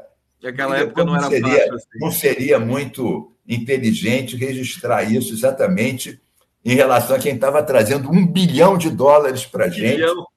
a fundo perdido, sem ter nenhuma ingerência nos projetos.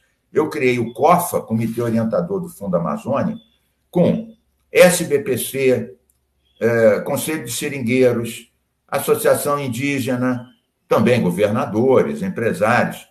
E a nossa única obrigação era reduzir o desmatamento. Só isso. Chega o Bolsonaro e aquele sinistro Salles e fala: não, peraí, temos que tirar as ONGs desse COFA e agora não vai mais para aqueles 10 pontos que era fiscalização, tecnologia, educação ambiental, apoio do extrativismo sustentável. Agora esse dinheiro vai ser para indenizar os proprietários que tinham terras em parques. Aí a Noruega e a, Amazon, e a Alemanha falam: não, peraí, pode parar. Não foi isso combinado. Então, eles conseguiram paralisar, metade dos recursos ainda estavam lá. São uns, uns amebas mentais. Mas o que é certo é que voltou o Fundo Amazônia, está chegando mais dinheiro de vários países, vai chegar mais ainda, e eu fico contente, porque nós criamos 45 mil empregos verdes, com 180 projetos sustentáveis do Fundo Amazônia. E agora vamos criar muito mais. Veja, a gente criou em 2008. É, e 2009. Ele, ele, ele cria emprego, né? Tem que Muito emprego. Traz dinheiro para criar emprego. Então, na época, foi o primeiro mecanismo de RED é, nessa escala e muitos outros se miraram. E olha, não teve uma denúncia, tinha fiscalização interna e externa, não teve uma denúncia de desvio. Eu ainda botei isso para ser gerido pelo BNDES, para tomar os cuidados devidos. Até no início eu brigava um pouco com o BNDES, uhum. porque era dinheiro perdido. Eles botavam num projeto, numa associação de seringueiros, mas exigiam uma tal quantidade de coisa como se fosse um financiamento com frigorífico. Aí as pessoas não tinham como. Eu falei, pessoal, peraí, é dinheiro a fundo perdido para apoiar projetos sustentáveis controlados pelo COFA. Vocês não podem exigir uma quantidade de papelada e como exigem de uma empresa grande que pega é, um bilhão emprestado. Aí eles deram jeito, puseram cooperativas, universidades, como guarda-chuvas desses projetos comunitários. Falando nisso, é, eu vou entrevistar amanhã no Prerrogativas a diretora socioambiental do BNDES, que é a Tereza Campelo. Está aqui ó, na tela para vocês. Olha, Tereza Campelo, você sabe, ô Conde, que no meu tempo, a Tereza Campelo ela estava à frente da área social e foi a pessoa que mais me ajudou na Amazônia. Porque tinha lá, baixando o pau, destruindo forno de carvão, é, desmontando madeireira clandestina. E a Tereza chegava com a Bolsa Verde, chegava com programa social, e ia dando compensações para o pessoal, é, porque eles diziam, poxa, mas nós dependemos, esse município vive de garimpo ilegal, de serraria ilegal. Se você fecha tudo, vai todo mundo morrer de fome. Aí a Tereza Campelo chegava com programa social, com recurso, pegava a madeira que a gente aprendia e botava para fazer ponte, para fazer escola, para fazer casa. A Tereza Campelo é tudo de bom. Quando você for entrevistar ela, manda um beijo ecológico, fraterno e biodiverso do Carlos Menck para ela.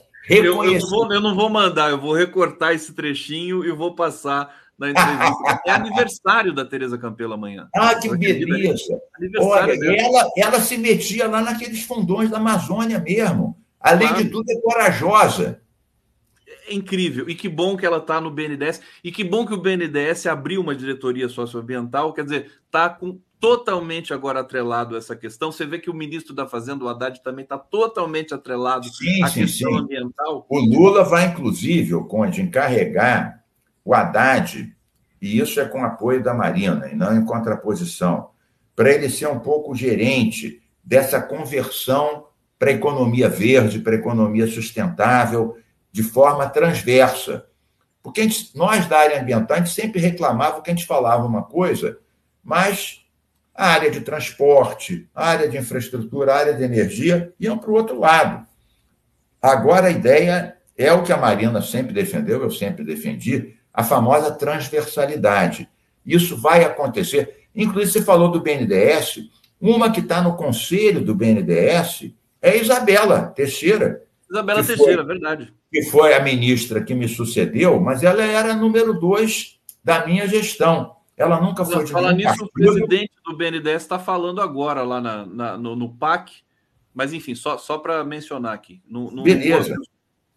Exatamente. O, o, o, mercadante trouxe a, a, a Isabela para o conselho.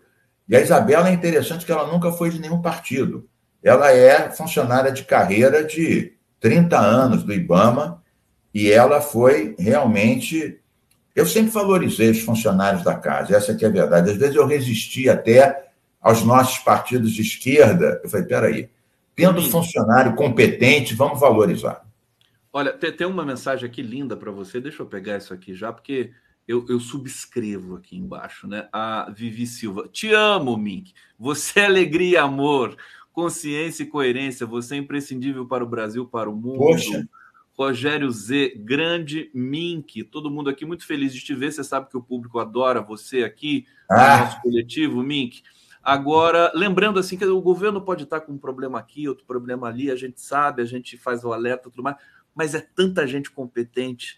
a alegria momento. voltou e a competência. A alegria voltou, voltou. completamente. Ô, Mink, eu queria, antes da gente terminar, é, perguntar para você como é que está a Assembleia Legislativa do Rio de Janeiro. Você tem aí é, um projeto Deixa eu só lembrar que tem coisa do, de reconhecimento fotográfico. Eu queria que você falasse Isso. para a gente. É, vou falar sua... rapidamente, porque a gente está chegando aqui no horário. Eu vou falar de dois assuntos. Um é um projeto de lei, que eu não aprovei ainda, mas já entrou em pauta, teve emendas. Eu estou fazendo uma audiência pública no dia 18, que é reconhecimento fotográfico. Aquelas pessoas que são presas exclusivamente por uma foto, geralmente uma fotocópia tirada da internet e todas essas são pretas. E teve centenas que declaradamente inocentes. Ficaram um músico de Niterói, um técnico de computação da PUC do Rio, ficaram meses presos por mero reconhecimento fotográfico. Isso é vedado. A Defensoria Pública fez um documento de 20 páginas apoiando o nosso projeto que veda a prisão exclusivamente por reconhecimento fotográfico, o que, aliás, é uma preguiça da polícia. Quem fez um documento apoiando o projeto foi a Associação de Peritos, quer dizer, a Polícia Investigativa apoia esse projeto. Então, estamos em guerra com os bolsonaristas, que, claro, são contra o projeto, querem continuar prendendo todo mundo que alguém reconhece numa fotocópia, sem saber o álibi, onde é que essa pessoa estava, se tem alguma investigação, se tem alguma prova, nada. Bom, essa é uma guerra que tem a ver com racismo institucional e tem a ver ao combate ao bolsonarismo. Bom, e eu conto com esse apoio forte da Defensoria e da Associação dos Peritos do Rio de Janeiro. O outro é uma lei minha que garante a democracia nas escolas, a eleição direta, e tem um bolsonarista, um deputado bolsonarista, Alan Lopes, que é presidente da Comissão de Educação, ele tem perseguido os diretores, acha que todos são comunistas, pede para a secretaria abrir processos contra eles, baseados na opinião deles sobre o ensino médio, sobre qualquer coisa. Eu tenho uma outra lei, que é a Escola Sem Mordaça, que veda qualquer professor ser punido por suas opiniões, por suas aulas, pelos livros que dá, Imagina. Então, ele agora quer acabar com a minha lei de eleição direta e disse que qualquer professor que esteja respondendo a um processo não pode ser candidato. Que o cara, para ser candidato, tem que ser formado em administração. Quantos diretores são formados? Isso não é exigido nem para os secretários de Estado. E a minha lei atual diz que depois do cara ser eleito, tem que fazer um curso de gestão para poder ser diretor. Mas a gente está resistindo, temos o apoio de muitos, e ele, é, nesse caso, ele próprio abriu processos contra dezenas de diretores, pela simples abertura do processo, antes da pessoa poder se defender, de ter qualquer conclusão, já estariam inabilitados para concorrer a diretor da escola, quer dizer, a república do denuncismo. Então, essa é a nossa resistência, só dei dois exemplos, um ligado à investigação, à prisão e ao racismo, e outro à educação e ao bolsonarismo querendo coagir professores e diretores. Vejam como essa luta é diária em todos os frontes, mas a gente sempre faz isso com muita alegria e com muita disposição combativa. O deputado estadual mais longevo da história brasileira, não é? Você tem algum deputado que está. Quantos anos? Quantos anos? Eu prefiro não dizer. Não, não diga, não diga. Mas deixa eu te dizer, eu já tenho aquele númerozinho aqui de patrimonializado, que nem aqueles computadores da Assembleia que tem aquela plaquinha de patrimonializado. Estou vendo, Odédio aí, um abraço sustentável. Olha só, Oded Grajev, deixa, deixa eu colocar o Oded e o Mink, como eu fiz com o Florestan, quer dizer, dois gigantes aqui desse país, Oded Grajev, presidente de honra do Instituto Etos, conselheiro do Instituto Cidades Sustentáveis, figuras fantásticas, e eu, eu creio que vocês também se conheçam e já tenham claro. tomado também uma cerveja, né, juntos. Companheiro de luta. Companheiro de luta. O, o Oded é pioneiro em várias questões, ele trouxe, inclusive, setores ligados ao empresariado, setores ligados à questão urbana, para a discussão da sustentabilidade, da saúde, ligando a questão da poluição à saúde das pessoas. Então, ele tem um pioneirismo que foi reconhecido pelo Lula nos governos anteriores.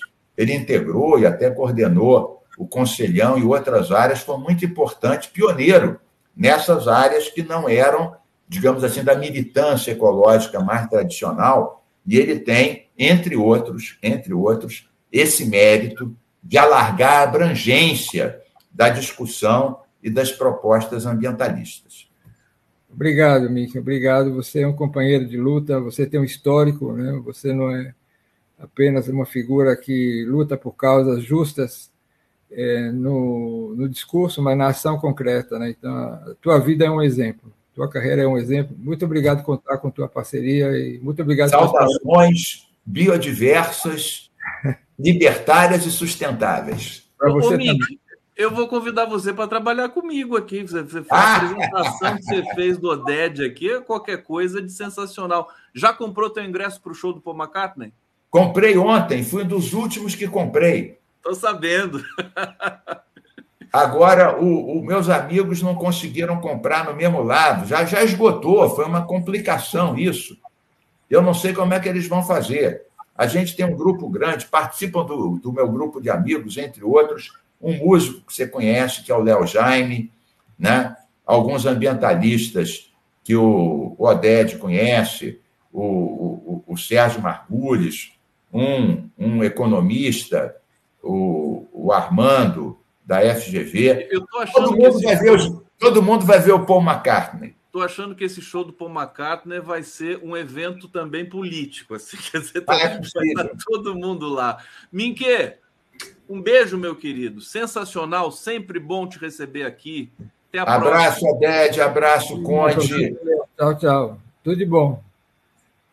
Conde Opa. tem uma alma, uma alma nobre, porque eu faria, estaria fazendo um trocadilho com a origem desse título de Conde, que muita gente pergunta como é que surgiu esse título da nobreza. Mas o Conde é uma nobreza no trato com as pessoas, na música, em tudo. Então, eu acho que vem daí essa tua linhagem nobre.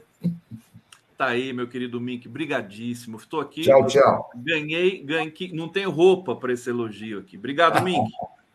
Vou te dar um colete de presente para você vestir. Estou esperando, a gente vai se encontrar logo. Um abraço. Um abraço. Querido Oded, juntos, que bom, que, que bom que a sua chegada foi é, é, nesse contexto da alegria do Carlos Mink, que realmente é uma figura excepcional. Oded está aqui hoje para falar de Brasil, para falar dos sonhos, da utopia.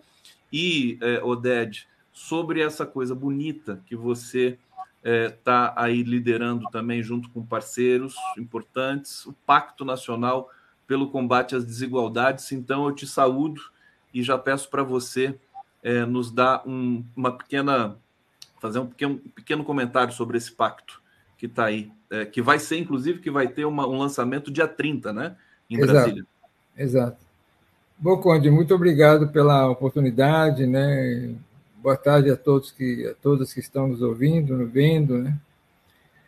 Na realidade, essa iniciativa do Pacto Nacional pelo Combate às Desigualdades é, é a coisa mais óbvia que devia acontecer no Brasil. Né? Olhando bem, não é nada criativo, né? É uma coisa óbvia no Brasil. Primeiro, porque o, a desigualdade destrói qualquer sociedade. As desigualdades ela criam uma sociedade de conflitos, né? E uma sociedade polarizada e um terreno fértil para crescimento de qualquer iniciativa fascista, autoritária, nazista. Isso ficou evidente, fica evidente ao longo da história, né? Eu sempre digo que a gente já viveu muitos anos como humanidade, né? E deu tempo para a gente aprender coisas que dão certo e que dão errado, né? E o que dá errado é uma sociedade desigual, né? Que é uma sociedade onde há uma sensação de injustiça, uma sensação de depreciação do, do indivíduo, do cidadão. É uma sociedade que desacredita na democracia, porque se a democracia está nos dando uma sociedade desigual como essa, né? Então, para que democracia? Né? Uma sociedade à busca de culpados, de inimigos, de polarização. Isso a história nos deu um monte de exemplos, né? então a gente deveria aprender com a história. E o Brasil, infelizmente, infelizmente, é um dos campeões mundiais das desigualdades. O Brasil, é, saiu uma matéria agora no Economist, é, medindo os países com um dos índices que mede a desigualdade, que é o índice Gini, né? E o Brasil é oitavo, entre todos os países do mundo, é o oitavo país mais desigual do mundo. Abaixo do Brasil, só alguns países africanos, muito pobres. Né? E o Brasil é a décima, uma das maiores economias do mundo. Né? Então, nosso problema não é recurso, dinheiro. Né? Então, essa situação de riqueza de um lado e de desigualdade de outro né, é uma vergonha para nós brasileiros. Né? E eu não acredito em nenhum, país, nenhum projeto de país melhor para o Brasil, para o mundo, né? mas para o Brasil, é, se não reduzirmos drasticamente a nossa desigualdade, porque as nossas desigualdades são múltiplas, né? são desigualdade de raça, de gênero, territorial, econômica, social, política, todas se interligam, todas se comunicam e se reforçam, né? E são enormes. Quer dizer, a gente vai, nesse, nessa iniciativa do Pacto, nós vamos lançar o Observatório Brasileiro das Desigualdades. Todos os brasileiros vão saber concretamente como estão nossas desigualdades em diversas áreas, são nove áreas, né? 38 indicadores, e vão poder acompanhar as desigualdades brasileiras, se estão aumentando, diminuindo, e vão perceber a, a enorme grandeza das nossas desigualdades elas não são poucas, são muito grandes. Só para dar um exemplozinho, vai. São Paulo, a maior cidade do país, a mais rica do Brasil, é uma pessoa que vive num bairro pobre vive 23 anos a menos de uma pessoa que vive em bairro rico. Só para dar uma ideia, 23 anos na mesma cidade. Né? Então, é, tomar uma iniciativa de a gente realmente combater as desigualdades e através de uma ação coletiva da sociedade, de governos, é, é, seria, vamos dizer, a coisa mais óbvia, mais necessária para qualquer brasileiro que quer ver, viver um país melhor. Oded Grajev aqui no Giro das Onze, uma honra tão grande e saúdo também o pessoal que está nos assistindo aqui firmemente, com audiência grande é, nesse momento também. Peço para vocês darem um like, também participarem aqui pelo bate-papo.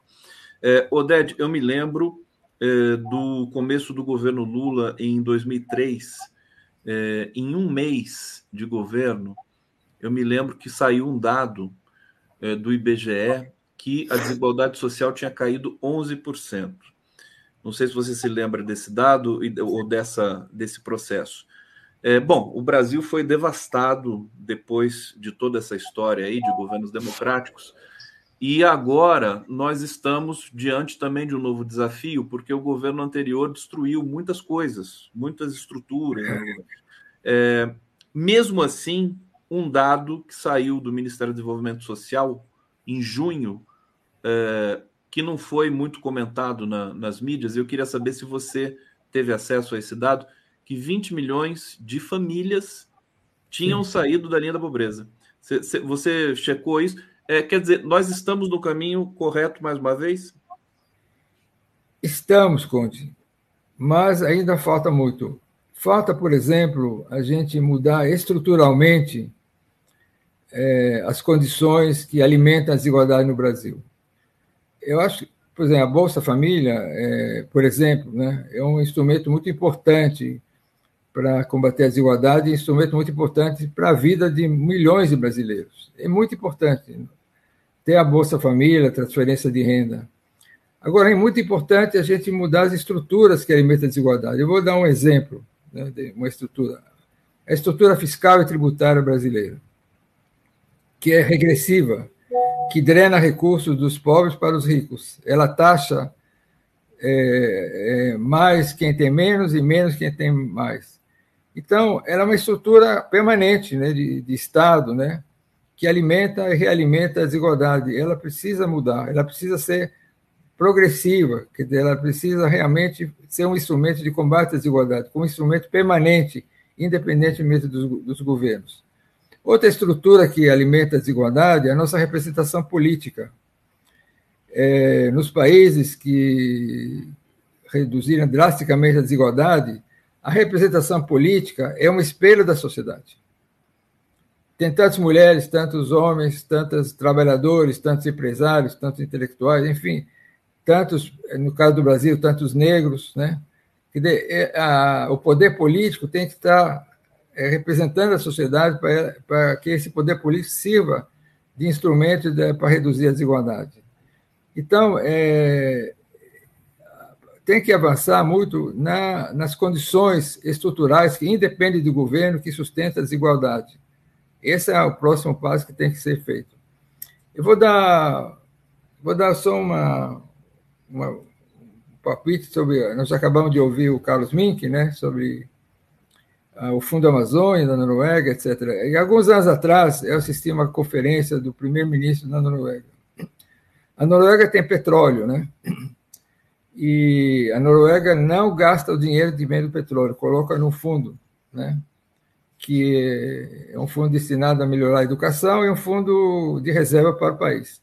E ele falou o seguinte: por que, que a gente não gasta o dinheiro do petróleo? Porque ele mostrou que os países produtores de petróleo, invariavelmente, são os países mais desiguais. Aí ele fez um, um quadro: Estados Unidos, países árabes, Brasil, né? Porque quando você tem petróleo, que é, um, que é uma fonte de riqueza para o país, imediatamente o sistema político mais poderoso, quer dizer, aqueles que têm mais poder político, se apropriam do dinheiro do, do petróleo. Isso aumenta a desigualdade. Nós temos casos aqui no Brasil, né, que de cidades que recebem royalties de petróleo, posso citar Macaé, Ilha Bela, são cidades riquíssimas.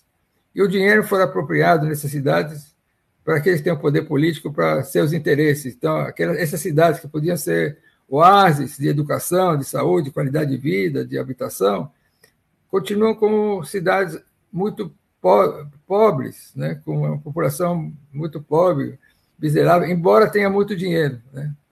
Então, a estrutura política, quer dizer, a representação política, tem que espelhar a sociedade para que eh, as suas decisões, as políticas públicas, sejam decisões que, que contemplem toda a sociedade, que possam reduzir a desigualdade.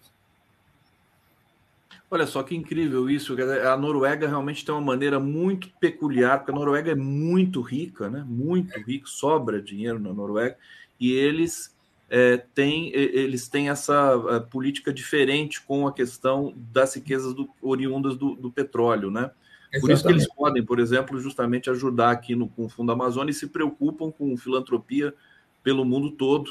É, a Noruega é uma espécie de maldição, né? o, o, petróleo. É, essa coisa da doença holandesa, acho que ela extrapola para uma doença ainda mais grave, né? É, que Não, traz e, riqueza. Diga. Exatamente. E o instrumento, a, razão que eles falam é, tem toda a comprovação na, na, realidade, né? Você tem dinheiro, se apropria dele, aquele que tem mais poder, e você aumenta, aumenta a desigualdade, né? É, então, ele, eles falaram, inclusive, assim, uma coisa muito interessante, por que, que eles. É, por que, que ele, a Noruega e outros países escandinavos são os melhores países do mundo? E outros? O que, que significa melhores países do mundo? São aqueles que têm os, os indicadores melhores. Não é só palavra, palavra, indicadores melhores.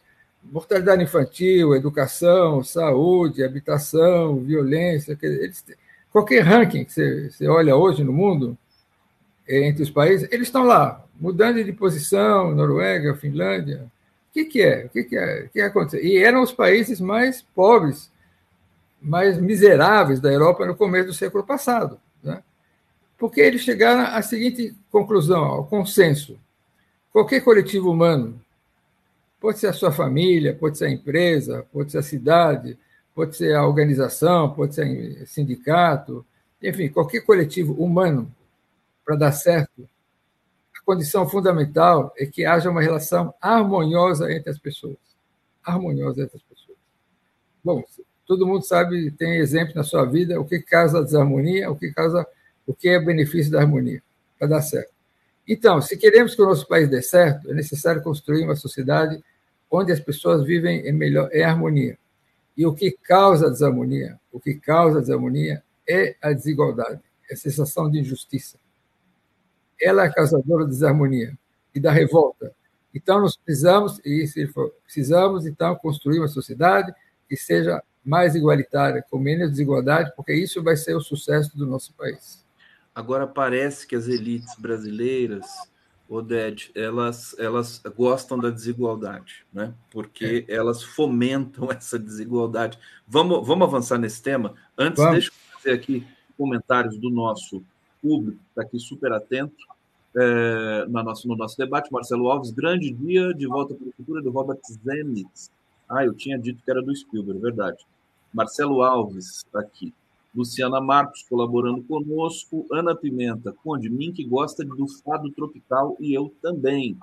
E acho que o Oded também, né? O fado tropical é a música, do, né? É a música do Chico Buarque. Gabor Gaspar, é, Petrobras usou tecnologia de brasileiros contrário a. Ma... Não deu para entender direito aqui, Gabor. É, Hussein, Brasil, militares do governo 19 de 22 são como a Lava Jato foi definida por Gilmar. Essa, gente, essa turma gosta muito de dinheiro, acrescento, gostam de dinheiro do povo. É, Hussein, pai, queria que Cid delatasse, agora ele pode delatar.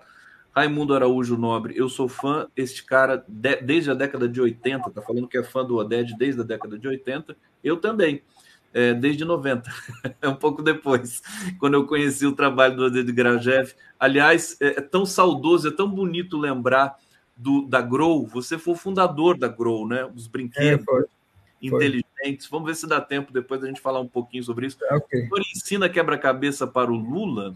Fernando vai perguntando para o Oded. Chegou a brincar de, de, brinquedos da Grow com o Lula, Oded?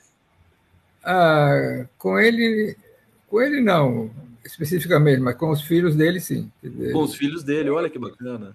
Os filhos, sim, a gente jogava com os filhos dele, é, presenteava os produtos da Grow para os filhos dele, foi muito legal, foi muito legal. A convivência com a família dele foi muito legal é uma história muito bonita, a história da Grow. A Grow está aí até hoje, né? Com os brinquedos. Ah, eu não sou mais sócio, né? Porque... Você não é mais. Mas... Não, a partir de uma certa altura da vida, da idade, eu vendi a minha parte isso, e me dedicar às coisas que eu acho que são importantes nessa altura da vida.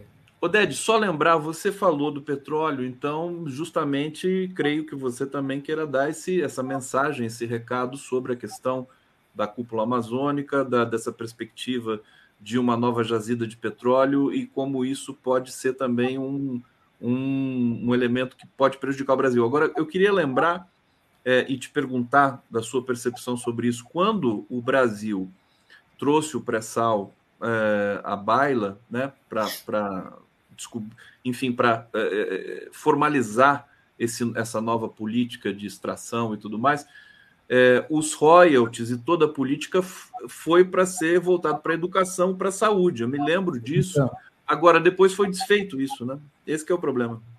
É, por causa do poder político, né? Então, que eu falo, exatamente, a representação política.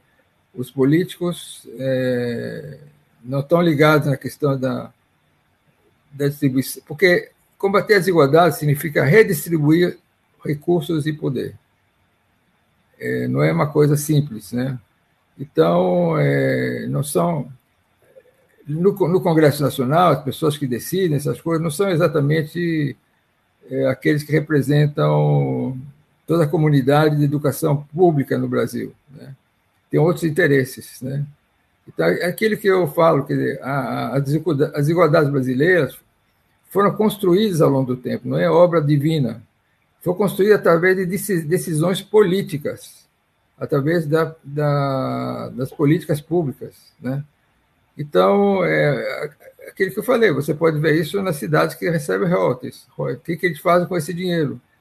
Geralmente vai propagar empreiteiras, para financiar campanhas. É muito dinheiro, né? Induz ao erro, né? Exato. E, e dinheiro sem controle público. Muito dinheiro é bom, é, não é ruim, desde que esteja realmente destinado a interesses públicos. Então, poderiam ser as cidades de melhor educação do Brasil, melhor saúde do Brasil, melhor condições de vida do Brasil, porque estão nadando em dinheiro. Eu vou dar um exemplo, Macaé, Macaé e Ilhabela, dois exemplos, tem outros, são cidades que nadam em dinheiro. São as cidades mais ricas do Brasil. Aí olha as, as condições sociais da população. Desigualdade então, profunda, né? Exatamente. Então, é, lá no Instituto Cidades Sustentáveis, foi desenvolvido um aplicativo para todas as cidades brasileiras, 5.570 cidades, e como estão em relação aos objetivos do desenvolvimento sustentável, que são objetivos que abrangem muitas áreas da vida das pessoas, né? E as piores cidades do Brasil, as piores cidades do Brasil, de piores indicadores, as pessoas podem ter acesso a esse índice lá no Instituto de Cidades Sustentáveis, são as cidades do norte da Amazônia, de pior condição de vida. Então, é, acho que o, presidente Lula tem falado, talvez as pessoas estão prestando pouca atenção nisso. Se você quiser combater a, o desmatamento, você tem que cuidar das pessoas que moram na Amazônia. Você tem que melhorar as condições de vida das pessoas que moram na Amazônia. Porque senão o desmatamento, o garimpo, outras atividades ilegais passa a ser a fonte de sobrevivência dessas pessoas. Você não controla o desmatamento, a degradação ambiental, se você não melhora as condições de vida das pessoas. Então, é, essa é uma, uma, talvez muita gente, muito pouca gente tenha falado disso, fala de controle do desmatamento através de fiscalização, através de é, restrições de, de, locomoção, áreas, quer dizer, através da punição e do, do da, do, de guardar a floresta, quer dizer, de pé, mas prestam pouca atenção nas condições de vida das pessoas que vivem na Amazônia. Isso, é, esse Fundo da Amazônia devia ter como uma das suas prioridades importantes ser instrumento de melhorar a vida das pessoas que estão na Amazônia. O Lula está então, é... muito nisso, né? Ele, ele, sempre que ele fala nos fóruns internacionais e tudo mais, ele fala as pessoas que vivem então, na Amazônia. Não é só a floresta, né? As pessoas precisam ter. Exatamente, porque é através de melhorar a vida das pessoas que você preserva a floresta. Porque senão é, a floresta acaba sendo um instrumento de sobrevivência das pessoas. Quer dizer, você não tem condições de vida precárias, você está a serviço de todos que querem é, depredar a Amazônia. Então, é uma fonte de, de sobrevivência para as pessoas. Elas vão lá porque é uma fo forma delas realmente ter alguma condição de vida melhor. Então, se não Ou seja, cuidar, até formular aqui uma questão, é, é, se, se nós, né, se, se a espécie humana, se todos nós, se a sociedade fosse idealmente é, virtuosa, perfeita, explorar uma zona de petróleo na margem equatorial poderia ser bom, inclusive, para o povo amazônico. Mas como nós sabemos que as sociedades são predatórias, inclusive na sua dimensão, nós estamos num, num, num patamar civilizatório ainda insuficiente, né, Oded? Eu estou falando besteira, queria saber de você. Não, é, é, num patamar de consciência, de inconsciência, vamos dizer assim, dos, dos principais problemas e da situação e, de, e, dos caminhos a percorrer, né? Tanto é que nós estamos destruindo o planeta, né? Todos os dados estão aí, todas as informações, estamos destruindo a nossa nosso futuro de vida, né? Nós estamos aumentando as desigualdades no mundo, que, o que aumenta os conflitos, né? nós estamos é, brincando com armas poderosíssimas, né, com conflitos de, com, que carregam riscos enormes, né, quando nós temos todas as condições, todas as fontes para dar condições de vida é, melhor para todo mundo. Então, é, nós sabemos quais são os problemas, nós sabemos o que tem que ser feito para ser enfrentado e nós temos recursos para enfrentar os problemas. Isso são as boas notícias. O que nós precisamos é tomar as decisões corretas.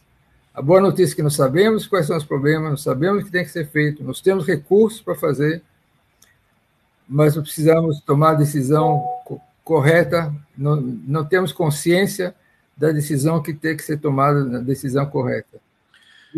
Esse aqui é, é o grande desafio, que é aumentar a consciência, porque nós, nós seres humanos somos dotados de um dom fantástico, que é o poder de tomar decisão não tem nenhum.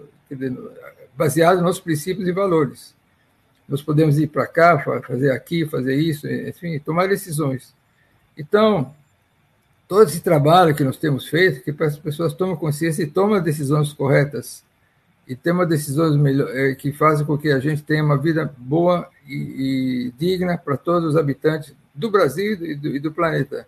E ter a consciência de que se a gente destruir o nosso meio ambiente, as condições de vida vão ser destruídas para nós e para gerações futuras. Então, a tomada de consciência é fundamental. As coisas já estão ocorrendo a olhos vistos aqui, as, as grandes tragédias naturais, chamadas tragédias naturais, a ideia de que é o período antropoceno, quer dizer que o homem mexe com a temperatura, né, o que a gente viu acontecer agora nas temperaturas do Mediterrâneo, nos Estados Unidos, né, tudo isso, o El Ninho, que vai mudar, inclusive, muita gente já se preparando né, para é, operar aqui é, protocolos de prevenção no Brasil, porque vai é, diminuir muito a chuva no norte e nordeste, salvo engano, esse é o efeito do El Ninho, é, e mudar também as condições aqui no sul-sudeste. Eu queria trazer um, um trecho aqui, Oded, é, do artigo que foi publicado na Folha de São Paulo por você e mais três colaboradores, Fabiana Pinto, Márcio Bach, Neca Setúbal. É, um trecho importante que eu acho é, interessante da gente divulgar aqui, né? Você diz que a data do lançamento desse pacto né, também vai marcar o lançamento de uma frente parlamentar de combate às desigualdades, é, que vai apresentar propostas de como o Congresso Nacional pode atuar e um prêmio voltado aos municípios que se destacam no combate às desigualdades, além de publicações com propostas de como municípios, empresas, sindicatos, trabalhadores também podem colaborar. Fala um pouquinho sobre essa iniciativa, que acho que é, ela pode ser o, o, o gatilho né, para que tudo é, comece é, a transcorrer com mais velocidade no Brasil. Né? É, dia 30 de agosto, esse mês, nós vamos lançar de manhã no Congresso Nacional e à tarde no Palácio Planalto esse pacto de combate às desigualdades no Brasil. E esse lançamento não é apenas um lançamento simbólico, apesar de ser simbólico também, mas ele vai ser um, um lançamento com conteúdo. Então, vai ser lançado o Observatório Brasileiro das Desigualdades, que vai mostrar e que vai visibilizar as desigualdades brasileiras e vai ser instrumento de acompanhamento das desigualdades brasileiras. Então, não vai ser. A gente vai saber exatamente se, se aumentou, se diminuiu, aonde aumentou, onde diminuiu, qual o impacto da, das ações da sociedade, dos governos. Quer dizer, vai ser um observatório permanente das desigualdades brasileiras. Vai ser lançada uma pesquisa, IPEC, né, sobre a, como é que os brasileiros enxergam e como é lidam com as questões das desigualdades, um prêmio para os municípios que conseguem melhor, com melhores exemplos, municipais de combate à desigualdade. É, vão ser lançadas cartilhas de como as empresas, os sindicatos, aliás, todas as centrais sindicais aderiram ao pacto, né? os sindicatos e os municípios, o que, que poderiam e deveriam fazer para diminuir as desigualdades. Vai ser lançado um mapa das desigualdades entre as capitais brasileiras, ilustrando como a nossa desigualdade também é territorial. Então, é, e, a, frente parlamentar. A frente parlamentar já instituiu, vai instituir, já está instituindo o mês de agosto, o mês onde o parlamento todo vai se debruçar sobre as questões da desigualdade, sobre as, as políticas, e sobre as medidas que deveriam ser eh, efetivadas, ou sobre o impacto do, dos projetos sobre a desigualdade. Uma das coisas que nós vamos tentar fazer é, é declarar a desigualdade inconstitucional. Porque, como está na nossa Constituição, a obrigação dos governos, quem abre a primeira página, Objetivos Fundamentais da República, é diminuir as desigualdades. Então, a desigualdade é inconstitucional. Então, introduzir na, no regimento interno da CCJ, que é a Comissão de Constituição e Justiça, que analisa os projetos do ponto de vista da sua constitucionalidade, que qualquer projeto que não diminui as desigualdades será considerado inconstitucional e não passará pela CCJ. Isso nós vamos tentar fazer. Ou seja, todo projeto, inclusive do PAC que está sendo apresentado agora, tem que ter uma, uma vertente de combate à desigualdade. Todo Exatamente. Não, porque é, é, cada coisa, cada, vai no, no, na utopia, no limite, para que cada cidadão, cada organização, na hora de tomar qualquer decisão, as decisões são diárias, é o seguinte: para que estou tomando essa decisão? E essa resposta para que seria o seguinte: essa decisão vai, vai ajudar a diminuir a desigualdade. Então, vamos lançar um parque, ou vamos lançar uma rodovia, vamos lançar um. Lá, vamos fazer qualquer coisa. Fala, bom, isso aí vai aumentar ou vai diminuir a desigualdade? E só deixar passar aquilo que diminui a desigualdade. Quer dizer, que isso seja Para a iniciativa privada também. Todos, todos. todos. Iniciativa privada, sociedade civil, governos estaduais, municipais, parlamentos, assembleias, câmaras de vereadores. Então, porque é, não só isso é um imperativo ético, a justiça é um imperativo ético, dizer, essa, a justiça foi abraçada ao longo da história por, por, pelas religiões, pelos profetas, pelas lideranças espirituais, mas é o caminho para um país melhor, para um mundo melhor. Pragmaticamente, é uma decisão, inclusive, pragmática. Você quer um país melhor, viver melhor, só pode ser através de uma sociedade que seja é, mais igualitária, onde não haja sentimento de injustiça. Que a injustiça é a revolta e o conflito e a desarmonia. Agora, Oded, a gente está chegando aqui no final. É, a gente estava nesse caminho, né? Me parece que ali pelos idos de 2012, né? A gente estava num caminho potente em direção uh, a diminuir ainda mais e cada vez mais as desigualdades. E depois isso desandou em função de instabilidades políticas e sabotagens e tudo mais. Como, como consertar essa, essa questão histórica do Brasil? Qual seria um instrumento para que, a partir de então, agora a gente pudesse ter mais estabilidade, consistência democrática nesse sentido? Se lembra que naquela época a gente estava vivendo uma crise econômica, né? A inflação estava voltando, é, o desemprego estava aumentando. Estou falando na, na época é, onde a coisa desandou. Acho que mais para 2014, 15, né? Exatamente, exatamente.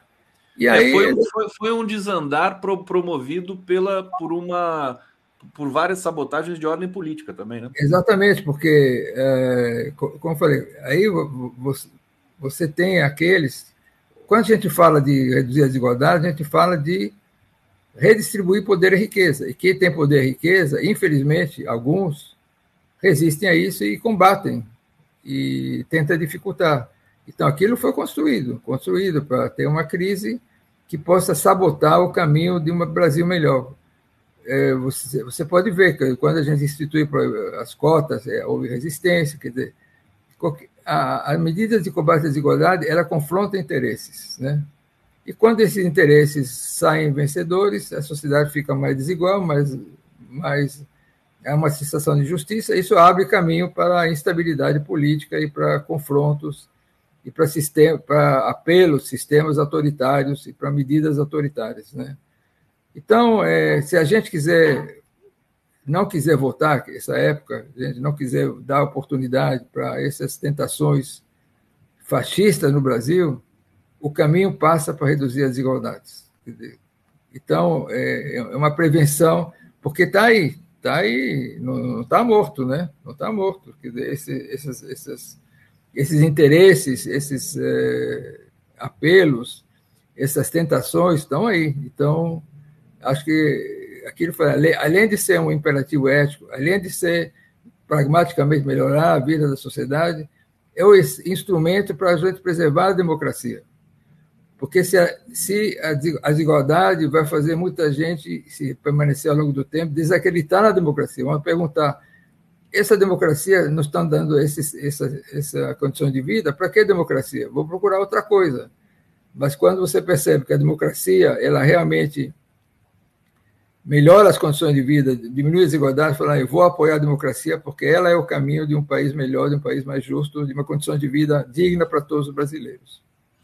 Oded Grajev, aqui no Giro das Onze, eu quero te agradecer imensamente pela sua generosidade, presença. Eu sei que você está trabalhando muito, mais uma vez aí no centro desse debate sobre é, o combate à desigualdade no Brasil. Sucesso total. A gente vai estar tá muito perto das suas andanças aí, desse lançamento no dia 30.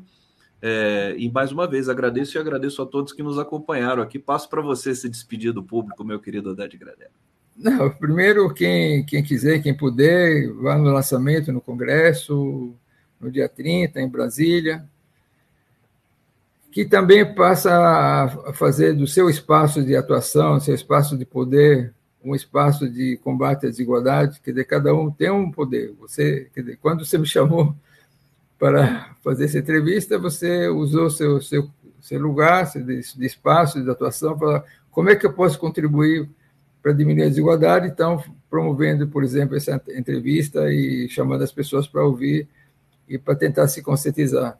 Então, se eh, cada um puder usar no, seu âmbito, se é na Assembleia Legislativas, na, nas câmaras de vereadores, nos prefeitos, governadores, nas empresas, nos sindicatos, nas associações, isso virá as pessoas se perguntarem o seguinte: bom, o que, que nós podemos fazer? O que, que eu posso fazer para reduzir a desigualdade? Primeiro passo, pensar o que, que eu posso fazer. Certamente vão achar meios de eu fazer. Então, se cada um fizer a sua parte, a gente vai, vai, vai construir um país muito melhor.